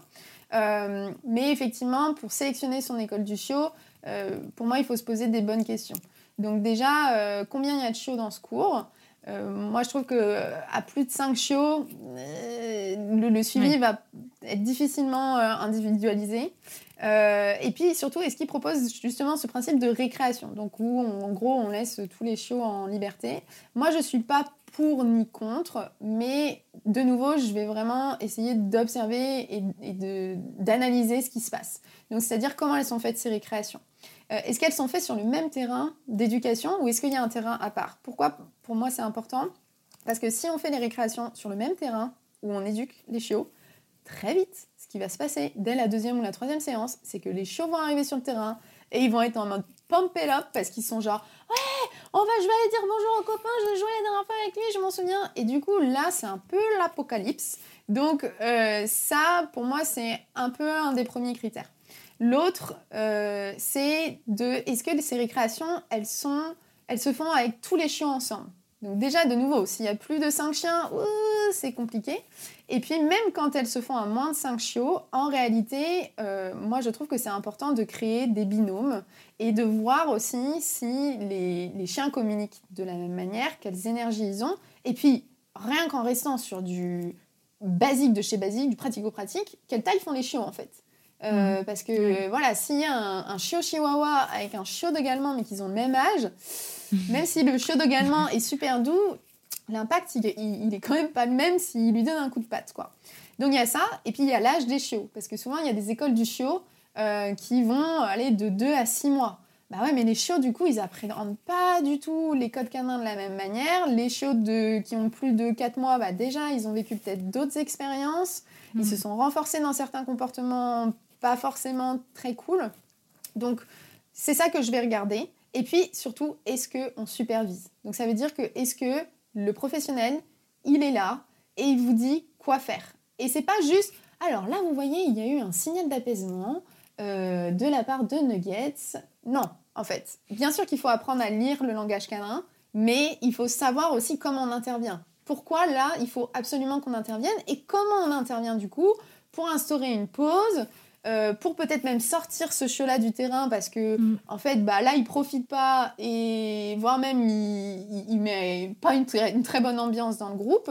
Et en fait c'est pas parce que il n'y a pas euh, d'interaction qu'il n'y a pas d'apprentissage. Il y a interaction euh, directe mais il y a aussi des interactions indirectes. Comment on fait des interactions indirectes? Bah c'est rien que si déjà les chiots imaginons vous avez disposé un peu des un nombre de tapis où les, gens vont pouvoir se poser avec leurs chiens et qu'ensuite vous les faites euh, chacun en fait passer d'un tapis à l'autre, bah, les chiots ils vont sentir les odeurs des autres, euh, des autres chiens, ils vont les voir aussi continuer de bouger, etc. Donc ils prennent aussi des informations et surtout ils apprennent un comportement qui va être super pratique, en tout cas à mon sens dans la vie future, à savoir que quand je me promène, on va pas s'arrêter à chaque chien qu'on croise pour aller lui dire bonjour. Parce que ce chien-là, de un, je le connais pas, de deux, peut-être qu'il a pas du tout envie de dire bonjour en réalité. Et moi, ce que je veux avec mes chiens, bah, c'est qu'ils les ignorent. C'est comme avec un enfant. Enfin, moi, je me verrais pas me promener avec mon enfant qui courrait pour aller dire bonjour à n'importe quelle personne qui, qui, pourrait croiser, quoi. C'est non, en fait. Par contre, mon enfant, il a ses amis que j'ai un peu, entre guillemets, sélectionné, on va dire. Donc, c'est-à-dire que je connais un petit peu qui ils sont, comment ils jouent. Et du coup, je sais que ces expériences-là, elles vont lui être profitables. Dans une école du chien, on ne peut pas toujours savoir ça quand on a des récréations. Donc, c'est pour ça qu'il faut être hyper vigilant. Ce qui ne veut pas dire que ça sera pas bon. Et puis, de nouveau, interaction, euh, des interactions, ça peut aussi se faire à travers une grille, une barrière et tout ça. Donc, on peut mettre les chiens en contact sans forcément qu'ils puissent jouer, euh, jouer ensemble. Et enfin, pour les parcs à chiens, pour moi, c'est un peu no way. Parce que, voilà, on laisse trop les chiens faire. On n'est pas en mouvement, nous, humains. On est statique, on est spectateur. J'ai rarement vu des parcs à chiens où il y a des interactions qui sont vraiment cool pour les chiens. Les balades collectives, c'est un peu différent. De nouveau, il faut voir le casting. Quel âge ont les chiens euh, qui participent C'est quoi le rythme? Aussi Parce que si on a notre chiot de 3 mois et que tous les autres, c'est des chiens adultes, euh, le rythme et la durée de la balade, ils vont pas, ils vont pas être les mêmes, quoi. Donc, mm. euh, donc voilà, ce que, ce que je recommande. Mais ce qui est pour moi aussi très important, c'est d'apprendre vraiment à notre chien, à notre chiot, à passer près d'autres chiens sans pour autant aller les voir. Vraiment leur apprendre à les ignorer. Mm. Et, même chose pour les humains. Ça, moi, euh, quasiment, allez, sur 10 rencontres que je fais, mon chien, il va peut-être aller pouvoir faire une ou deux rencontres en réalité. Mm. Et parce que... Euh, J'aurais vu que la taille était adaptée. Voilà, j'aurais pu demander à la personne. Et, et puis, en fait, presque même, euh, je dis ça, mais en réalité, les, premiers chiens que va rencontrer mon chiot, ce sont que des chiens que je connais, en fait. Et donc, je sais comment ils vont réagir et ils vont être de bons modèles pour mon chien. Ouais. ouais, sans forcément qu'il y ait non plus de, trop de frustration euh, à le faire, comme euh, parfois c'est enseigné dans certaines écoles des chiots aussi. Quoi. La, la manière d'enseigner est aussi hyper importante. Complètement. Euh, mais, mais c'est cool, ça, ça, reprend un peu ce que tu disais tout à l'heure, euh, la différence entre l'exposition et l'interaction. Euh, je trouve que c'est assez, c'est assez, assez fondamental en fait comme, comme différence. Et tu parlais du matériel aussi. moi, j'ai beaucoup utilisé le sac à dos avec Sioban, qui était un petit chien, donc c'était plutôt adapté. ce qui n'est pas adapté à tous les chiots, désolé. mais, mais, mais, du coup, là, c'est pour le coup, j'ai vraiment expérimenter, toucher du doigt cette différence entre l'exposition et l'interaction et j'ai trouvé ça vraiment très intéressant de, l'expérimenter comme ça. Est-ce que tu, veux nous en parler peut-être euh, un peu plus de cette différence entre les deux? Ouais, alors euh, bah, pour moi, interaction, c'est quand il va y avoir euh, vraiment contact et un début de communication. Donc on va pouvoir se dire bonjour, on va se dire au revoir. Et puis ce qui mm. se passe au milieu, bah, ça c'est en fonction quoi, de ce qu'on décide et de ce que le show décide. Euh, mm. L'exposition, c'est au contraire, en fait, c'est regarder. C'est comme si on était dans un musée. Et donc mm. l'idée, c'est, voilà, on, observe ce qui se passe. Euh, dans un musée, on va peut-être par moment ressentir des émotions face à un ou deux tableaux, des émotions ou négatives ou des émotions très positives. Mais les autres, tout, c'est pas toutes les autres œuvres qui vont nous, nous émerveiller non plus, quoi. Bah pour moi, c'est un peu ça qui doit se passer aussi quand on expose euh, un show à son environnement.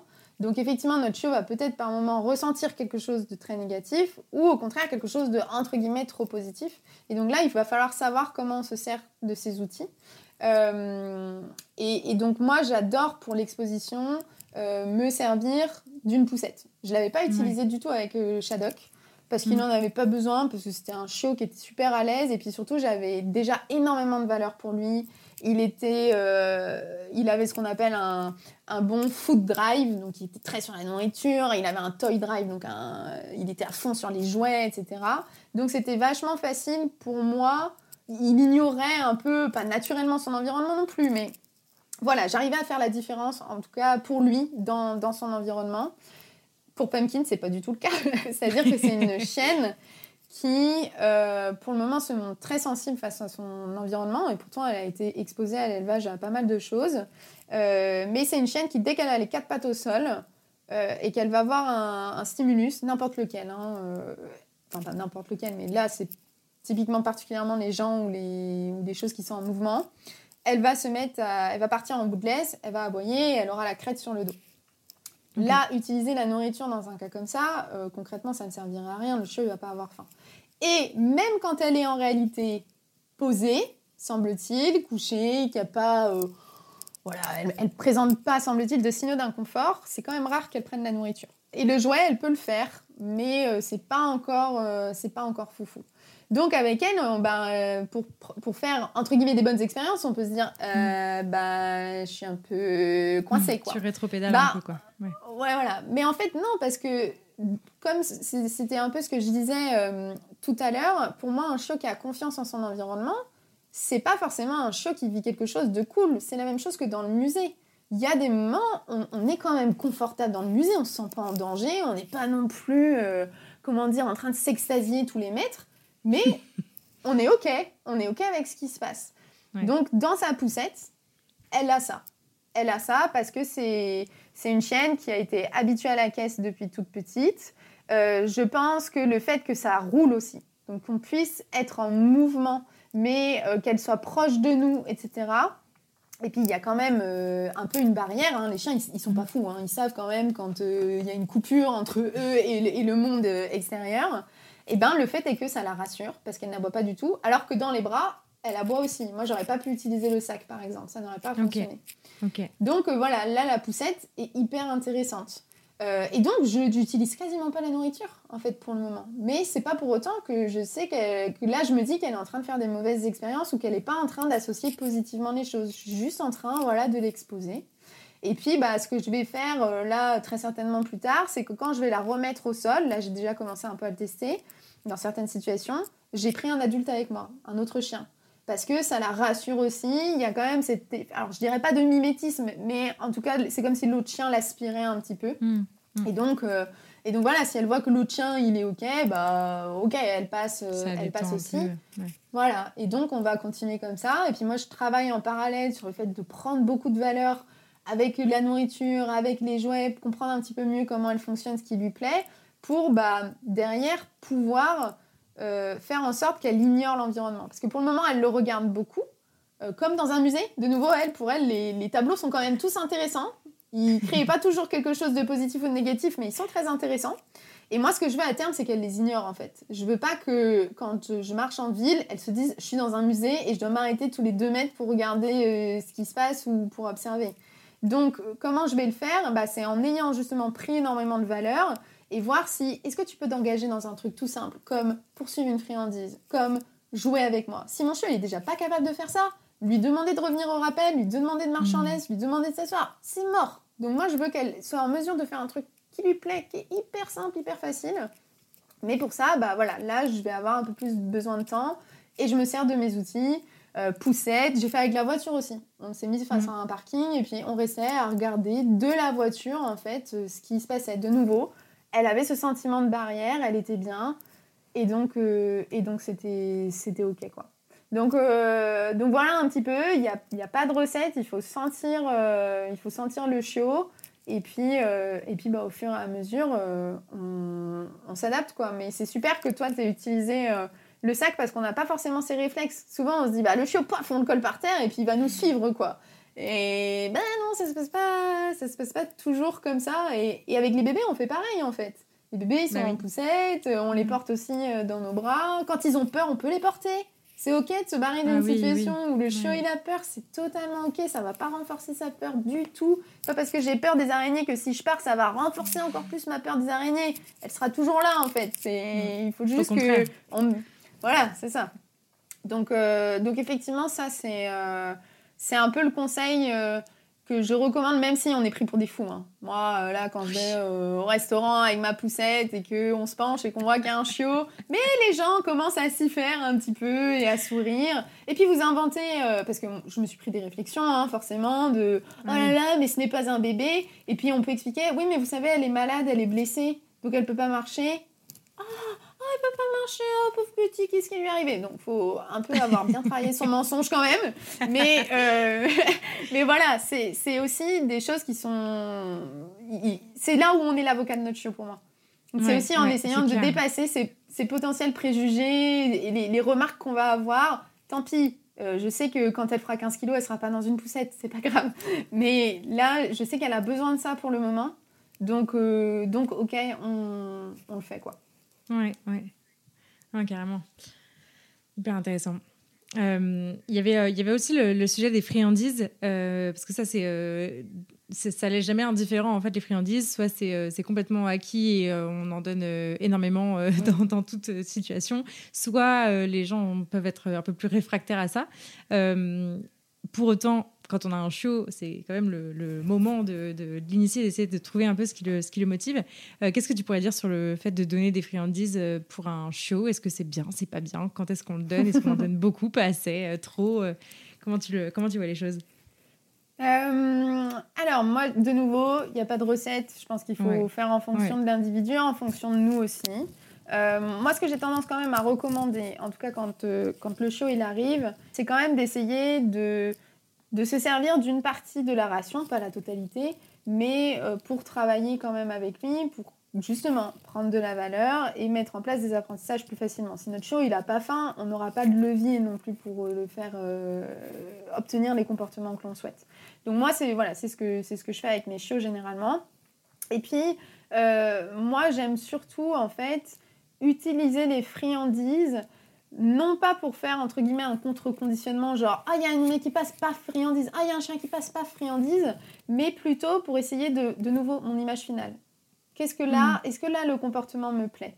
Euh, là elle est couchée ah bah c'est ça que je vais valoriser. Et puis il y a quelqu'un qui est passé je vais pas forcément donner euh, là tout de suite une friandise. Je vais peut-être la donner qu'à la cinquième personne parce que ce que je veux c'est qu'elle reste couchée le plus longtemps possible. Alors bien sûr, si elle, imaginons, elle se relève en permanence, etc., bah peut-être que c'est juste que ma distance, elle n'est pas bonne en fait, que là, elle, ressent trop d'émotions négatives ou qu'elle a vraiment très envie d'aller les voir, donc je vais juste me décaler, me mettre un peu plus loin, et de nouveau la laisser d'abord observer. J'ai pas besoin de créer quelque chose de très positif tout de suite. Donc hmm. moi, je vais plutôt voilà, me concentrer sur qu'est-ce que je veux que mon chien euh, présente comme comportement renforcer là-dessus. Et du coup, mes friandises, ça veut dire que je ne vais pas les utiliser, euh, comment dire, euh, que quand mon chien il est calme, mais aussi dans des actions, dans des comportements que je vais vouloir obtenir plus tard. Et typiquement, quand je vais croiser des gens en marchant, bah, je veux pas que mon chien il aille leur dire bonjour. Donc là, je vais utiliser mes friandises pour, euh, bah, par exemple, leurrer mon chiot au niveau de ma jambe et pour qu'on puisse croiser toutes les deux cette personne et que mon chiot prenne l'habitude au fur et à mesure de Ah, j'ai vu quelqu'un, je sais que ma maman elle va me donner une friandise, donc je viens au niveau de sa jambe parce que je sais que c'est ça qui va se passer.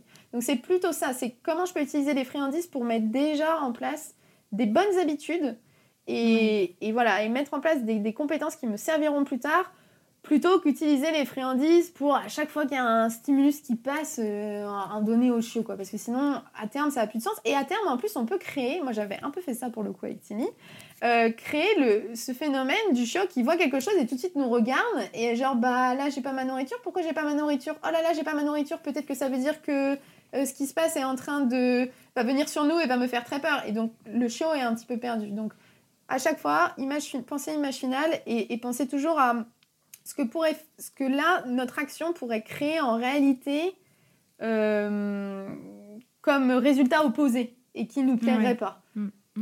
Donc c'est garder, euh, garder ça en tête.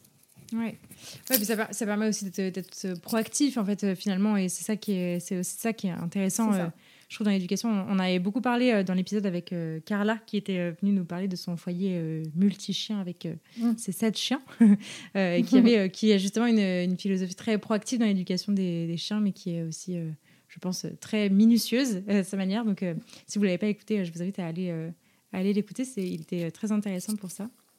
Mais ouais, ok. Je, on, on cerne bien tout ça.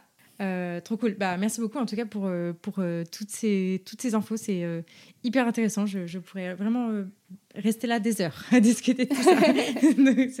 c'est vraiment trop chouette. pour, avant de terminer cet épisode, je voulais quand même faire un, un petit passage sur la formation que tu as créée, qui est donc l'Humos Puppy Instructor, que je suis actuellement en train de, de suivre. Est-ce que tu peux nous en parler un petit peu? Qu'est-ce que c'est que cette formation et à qui est-ce qu'elle s'adresse? Alors, c'est une formation que j'ai décidé de créer parce que je me suis rendu compte qu'en en fait, euh, on avait euh, peu de ressources, nous, en tant qu'éducateurs canins, quand on décidait de se lancer. C'est-à-dire qu'on avait, en fait, on a le choix entre ou faire une formation initiale très généraliste, donc euh, hmm. sur voilà l'éducation du chien, mais qui va en plus traiter de problèmes de comportement, de modifications comportementales, etc ou euh, bah, on, va picorer en prenant un petit peu des formations par-ci par-là. Alors maintenant, en plus, avec tous les cours en ligne qu'il y a, bah, on se dit, ah bah tiens, ça, ce sujet m'intéresse, je vais le suivre. Sauf que souvent, les cours en ligne, ils ne sont pas destinés à des professionnels, ils sont destinés à des particuliers.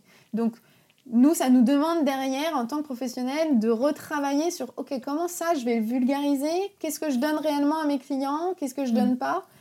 Et, et, le fait est que souvent, quand on arrive face aux clients, on a tendance à beaucoup trop parler, beaucoup trop en dire, et vouloir les amener là où nous, on est. Alors que non, en réalité, il faut s'adapter. Et des fois, c'est un peu difficile parce que, bah, effectivement, ils sont un peu loin de nous, mais c'est pas pour ça qu'ils aiment moins leur chien que nous et qu'ils veulent pas bien faire les choses. Donc, euh, mon idée de départ, c'était OK, je veux proposer quelque chose qui puisse vraiment rendre service aux professionnels qui sont déjà sur le terrain ou en devenir. Euh, pour qu'ils se sentent vraiment armés une fois qu'ils seront confrontés à ce genre de sujet. Et mon sujet de prédilection, c'était les, les chiots. Et les chiots, c'est un vaste sujet, hein, finalement. Et, je trouve que c'est. Euh, ce qui est intéressant avec les chiots, en plus, là, pour le coup, d'un point de vue euh, purement entrepreneurial, c'est que les chiots, ils rentrent dans notre entreprise. les clients qui ont des chiots, ils arrivent dans notre entreprise. Et après, en réalité, on peut les fidéliser. On peut les faire rester aussi pour leur faire découvrir d'autres choses parce qu'ils auront débuté avec nous et ils restent fidèles, les gens, si ça s'est bien passé. Mmh. Donc, il y a ce côté où, en plus, on peut les, on peut les suivre. Et on peut développer un peu cette passion canine chez eux. Moi, j'ai des clients qui se sont mis à faire plein de choses avec leur chien euh, derrière et, et ils s'attendaient pas à faire tout ça en fait, mais juste parce qu'ils ont pris un, bon départ et du coup, ils étaient super contents. Donc, euh, donc il y a ça. Et puis, il y a aussi l'aspect euh, préventif, hein, mine de rien. Il y a quand même beaucoup, beaucoup de personnes qui appellent des éducateurs canins. Une fois que les problèmes, ils sont là, les problèmes, ils arriveraient beaucoup moins et beaucoup moins vite si bah effectivement euh, on, les prenait euh, avant même qu'ils arrivent. On était justement proactifs et dans la et dans la prévention. Donc euh, donc je me suis dit ok il faut faire quelque chose sur sur les chiots.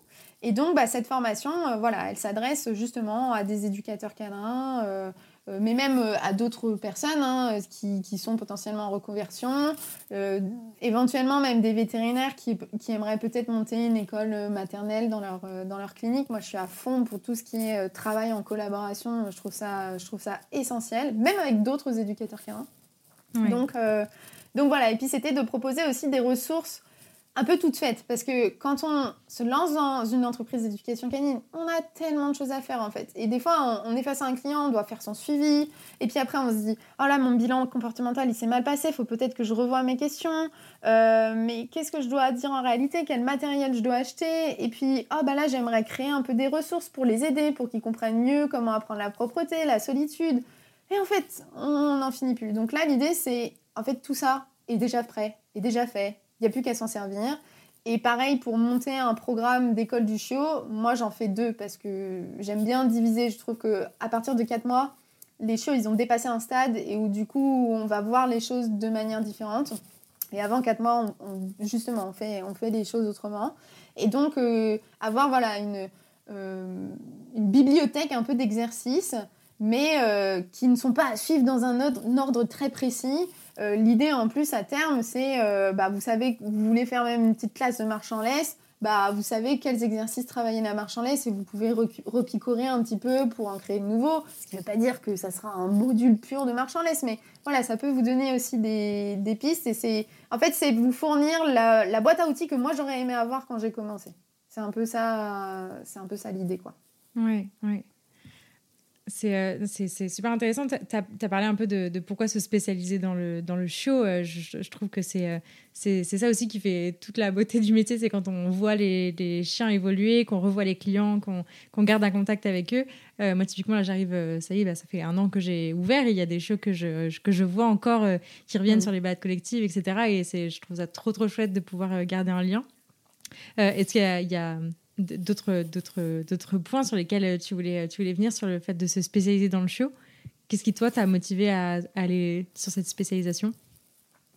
Bah déjà parce que je pense que la spécialisation c'est essentiel. Je pense que si on se dit bon partout, c'est pas qu'on est mhm. bon nulle part, mais en tout cas on est très bon nulle part. Et j'essaye d'être très bonne dans, dans, ce que je veux faire et dans ce dans quoi je veux investir mon, mon temps. Euh, et, en plus, en fait, on se rend compte que quand on passe la porte du milieu de l'éducation canine, waouh, mais ok, c'était, c'était juste le pont-levis, quoi. Après, il y a un château et il y a je sais pas combien de portes encore qu'on peut ouvrir. Donc, euh, ouais, voilà, c'est ça, c'est exactement ça, c'est Versailles. Donc, en fait, euh, je pense qu'on aura, on n'a pas le temps d'une vie, en fait, pour, pour explorer tout ça.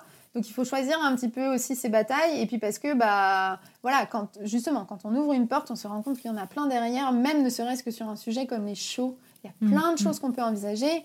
Et, et, donc tout ce qui est après, euh, derrière modification comportementale, bah, même chose, la réactivité. Mais si on veut vraiment pouvoir bien accompagner ses clients, je pense que bah, derrière, il faut quand même euh, euh, avoir des, des, connaissances supplémentaires euh, sur, sur plein, plein de sujets, mais qui, qui entrent en résonance avec la thématique de la réactivité. Donc pour les chiots, c'est exactement la même chose. Il y a plein de trucs qu'on peut, peut développer. Euh, et puis en plus, ce que je trouve vraiment euh, chouette avec aussi les chiots, c'est que ça laisse libre cours aussi à notre créativité. Je pense que c'est bien aussi quand on débute. Parce que je je dis pas que la modification comportementale, c'est pas bien pour débuter, mais souvent, c'est des cas qui peuvent être des fois un petit peu difficiles, même émotionnellement pour nous euh, humains. Déjà, même avec les chiots, euh, on se rend compte qu'il y a certaines personnes qui nous contactent, euh, on est un peu à milieu de, de qui nous on est. Mais ça, pareil, mm. on en parle aussi dans la formation, c'est que on est, il faut pas, on n'est pas obligé de plaire à tout le monde et de toute manière, on ne pourra pas plaire à tout le monde. Donc des fois aussi, c'est comment on construit sa cible. Euh, à qui on décide de s'adresser. Peut-être qu'au début, on n'est pas à l'aise avec le fait d'être en mode McDonald's, venez comme vous êtes. Euh, non, en fait, il y a, peut-être, nous, on a besoin au début de se dire, bah, moi, je m'adresse qu'à tel type de prospect parce que euh, je suis plus confortable avec ça. Et c'est ok parce que ça veut dire qu'on va faire super bien son travail avec ces personnes et qu'elles vont être super contentes. Alors qu'en réalité, si on avait voulu s'adresser à tout le monde, bah on n'aurait pas plu à d'autres personnes parce qu'on aurait trop voulu les amener à un endroit où elles, elles ont surtout pas envie d'être. Donc, euh, donc voilà, ça on en parle aussi justement beaucoup dans la formation et ça on ne peut le faire que si on est sur une thématique précise en fait. en tout cas, moi je pense, je, en tout cas moi personnellement je n'arrive pas à le faire euh, sur, euh, je pourrais pas le faire si je devais envisager d'autres d'autres thématiques et je pense qu'il y a des gens qui sont bien plus compétentes que moi et donc je préfère renvoyer en fait mes clients, enfin des clients qui me contactent vers d'autres personnes qui pourront les accompagner si, euh, si moi je ne peux pas le faire parce que ça ne rentre pas dans ma, dans ma branche. Et puis le mhm. syndrome de l'imposteur, du coup, euh, bah, il disparaît presque. Parce que quand on sait où on va, bah, du coup, ça veut dire qu'on va pas faire 15 000 formations dès qu'il y en a une qui sort. Non, on va se dire, bah ça, est-ce que ça rentre dans ma mission? Non, ça rentre pas dans ma mission euh, d'éducateur canin spécialisé dans les chiots ou dans le chien de famille bah tant pis, next. Je la ferai peut-être plus tard quand j'aurai le temps parce que je voudrais développer une autre partie de mon activité. Mais du coup, on gagne de l'argent, on, enfin on économise de l'argent, on gagne du temps et puis bah, on se sent légitime dans ce qu'on fait. Exactement. Comme les chiots. Ouais, c'est ça. c'est ça, tout se recoupe. Non, mais c'est clair. Enfin, euh, personnellement, depuis que j'ai commencé la formation, et encore, on est euh, qu'au début, il reste encore euh, mm. un bon chemin avant de, avant de, de, l'avoir terminé. Mais c'est vrai que plus ça va et plus je me sens à l'aise dans ce que je fais et, plus mm. je kiffe aussi. Vraiment, je, je, crois que plus je prends plaisir à faire ce que je fais parce que je me sens plus à l'aise, je me sens plus outillée et, et ouais, je, je crois que je voilà c'était je, pense que je savais pas trop ce qui me manquait euh, quand j'ai commencé il y a un an mm. mais j'ai trouvé euh, en, commençant la formation euh, avec toi et ouais, j'ai, je, je, trouve ça vraiment vraiment chouette. Je, je peux que recommander de, de te spécialiser assez rapidement en fait je pense. Ouais. Oui souvent on attend on attend trop. Après je pense que des fois on a besoin de tester des choses et c'est, oui oui. puis trouver normal ce qui nous plaît savoir ce qui nous plaît exactement. Mm. Mais, euh, mais je pense que voilà, si on a une petite fibre, qui nous a, quelque chose qui nous appelle, il faut pas trop hésiter parce que, parce que vraiment, euh, ouais, le, le, temps c'est aussi de l'argent pour le coup. Et mm. euh, si, si, on se spécialise rapidement, bah, on peut aider aussi en réalité beaucoup plus de personnes qu'on ne croit. Mais souvent on a peur. On se dit, mais si je me spécialise, il n'y a personne qui va venir chez moi et tout. Non, en réalité, au contraire, on va appeler des gens qui veulent vraiment avancer avec nous et qui vont être contents derrière, et donc il va y avoir un bouche à oreille, etc. etc. Donc euh, c'est qu'un cercle vertueux en fait. Mm, mm. Ouais, c'est clair. C'est clair. Est-ce que tu, euh, tu peux peut-être nous parler un peu de comment elle s'organise, cette formation? Parce que du coup, elle est, euh, elle est assez longue. Ouais, oui, c'est une formation qui est, euh, qui est assez longue. Euh, généralement, elle dure entre 8 et 12 mois. Ça dépend si moi je fais des pauses euh, entre, etc. Parce que pour le coup, je continue aussi de, de me former. mais il y a quatre modules. chaque module dure, dure deux mois. Donc, il y a un cours qui va sortir en fait pendant six semaines. Et il y a un accompagnement de huit semaines qui se fait sur, sur le forum, qui est un forum privé. moi, c'était important pour moi qu'en fait, chacun et son endroit où il peut voilà, poser ses questions, partager, parce que vous devez aussi poster des exercices, montrer, montrer ce que vous faites en vidéo. Donc je pense qu'on peut plus facilement le faire quand on sait que voilà il y a que l'instructrice qui regarde et, pas les autres.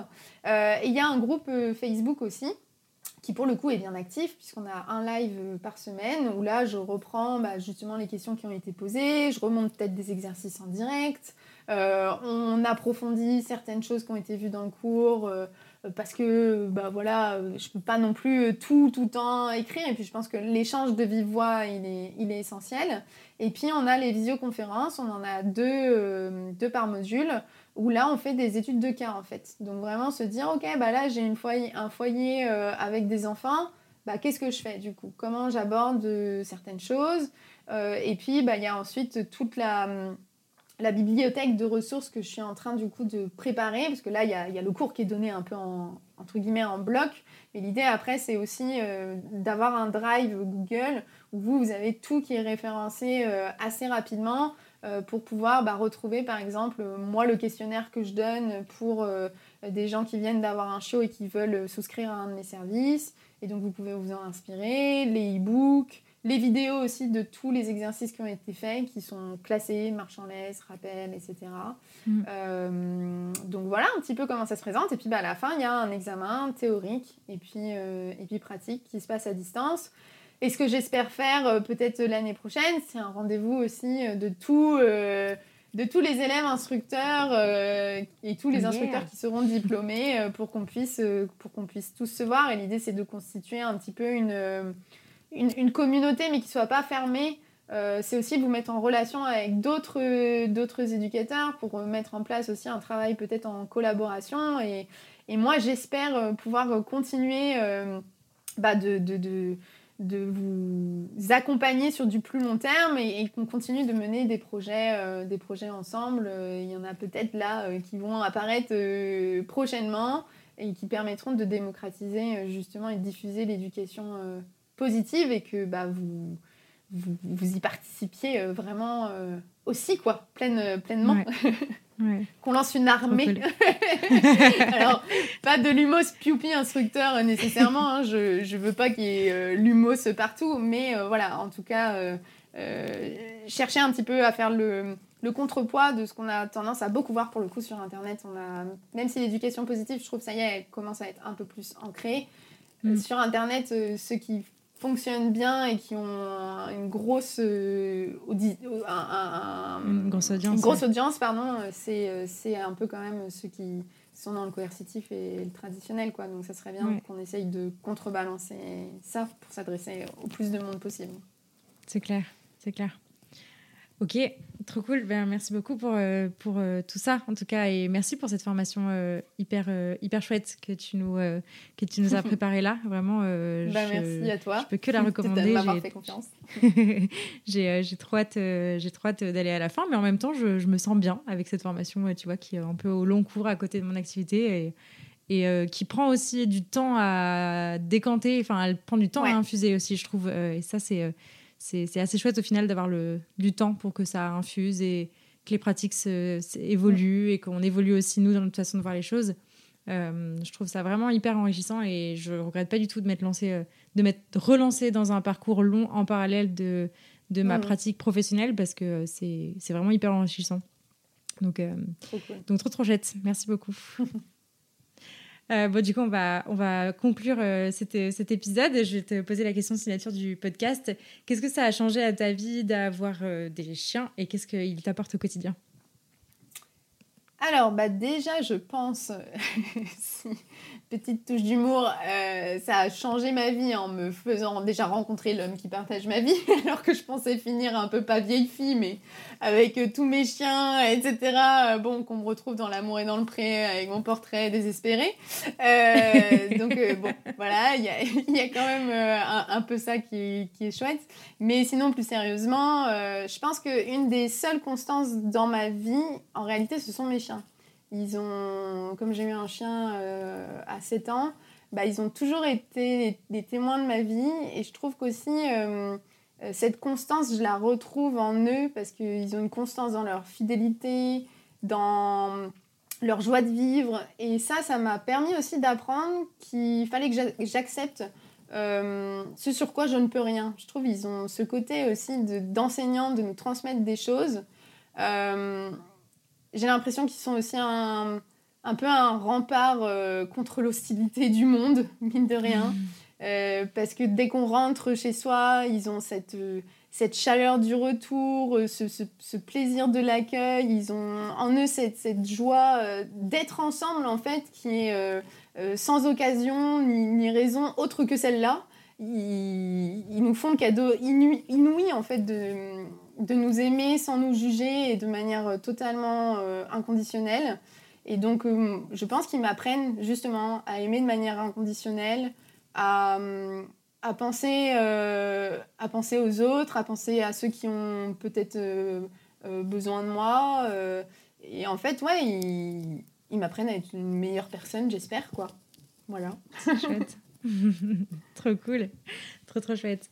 Est-ce qu'il y, a des ressources que tu aimerais partager à nos auditeurs sur le, sur le sujet du chiot et de la socialisation?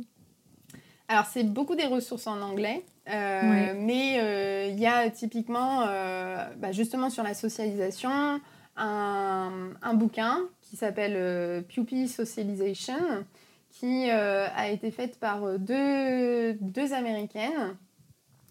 qui ont toutes les deux. Alors, il y en a une qui a un, un, blog qui est assez connu, qui est un peu geek, mais, mais qui est sympa.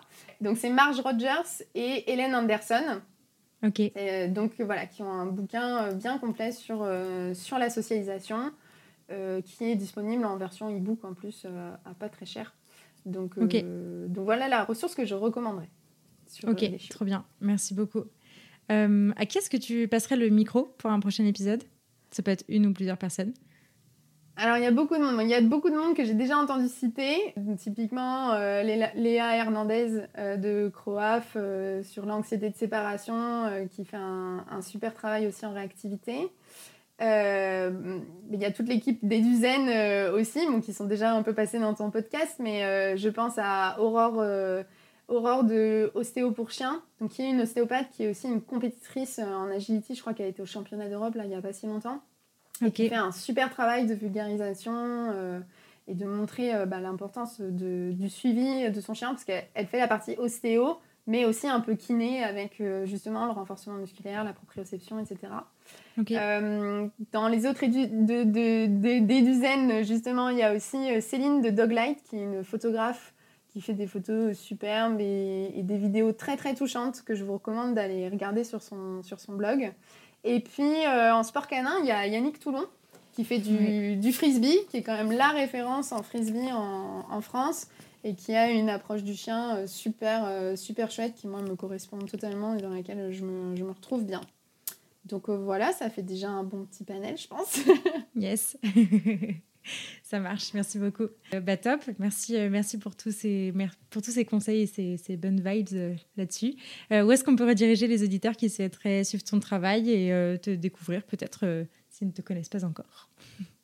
Eh bien, donc il y a mon Instagram, Lumos Training. dans le lien de la bio, vous avez un petit peu accès à tout, tous les canaux euh, sur lesquels on peut me retrouver. J'ai euh, bah, une page Facebook, pareil, euh, Lumos Training, mais j'ai aussi un groupe Facebook qui est gratuit, qui s'appelle Lumos Trainer Journée, où je partage vraiment gratuitement ce que je fais avec mes chiens. Je fais des lives aussi sur des, thématiques dans, dans, lesquels je pense avoir euh, une expertise. Donc euh, on va pas parler de modification comportementale, d'agressivité et tout ça, plutôt de marche en laisse, rappel, de chiot, foyer multi-chien, etc.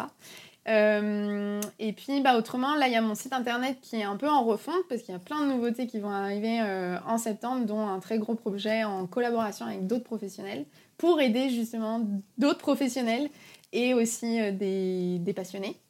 Euh, donc ça, ça sera sur euh, l'Humos Academy normalement. Euh, mais donc c'est que plus tard. Quoi. voilà. Ok, très bien. Et eh ben, merci beaucoup Amélie pour, pour cette discussion. J'aimerais trop qu'on continue encore plein d'heures, mais on ne peut pas. donc merci beaucoup pour, pour toutes ces infos, tous ces conseils. Et merci encore pour cette super formation qui me change grandement la vie, en tout cas professionnellement. Eh ben, merci à toi Claire pour ta confiance et ton invitation. C'était super. J'ai passé un trop bon moment. trop cool. Merci beaucoup Amélie, à bientôt. Salut. Merci beaucoup de vous être rejoint à ma conversation avec Amélie et de l'avoir écouté jusqu'au bout. J'espère que ce nouvel épisode vous a plu et si c'est le cas, je vous invite à en parler autour de vous et à le partager sur les réseaux sociaux en nous taguant lumostraining et lanicheaventure pour enrichir votre écoute, ne rien rater des prochaines sorties et pourquoi pas vous faire accompagner dans l'éducation de votre chien en région lyonnaise ou à distance, n'hésitez pas à visiter mon site, à vous abonner à la newsletter et à me rejoindre sur les réseaux sociaux. D'ici là, prenez soin d'eux, prenez soin de vous et je vous dis à la prochaine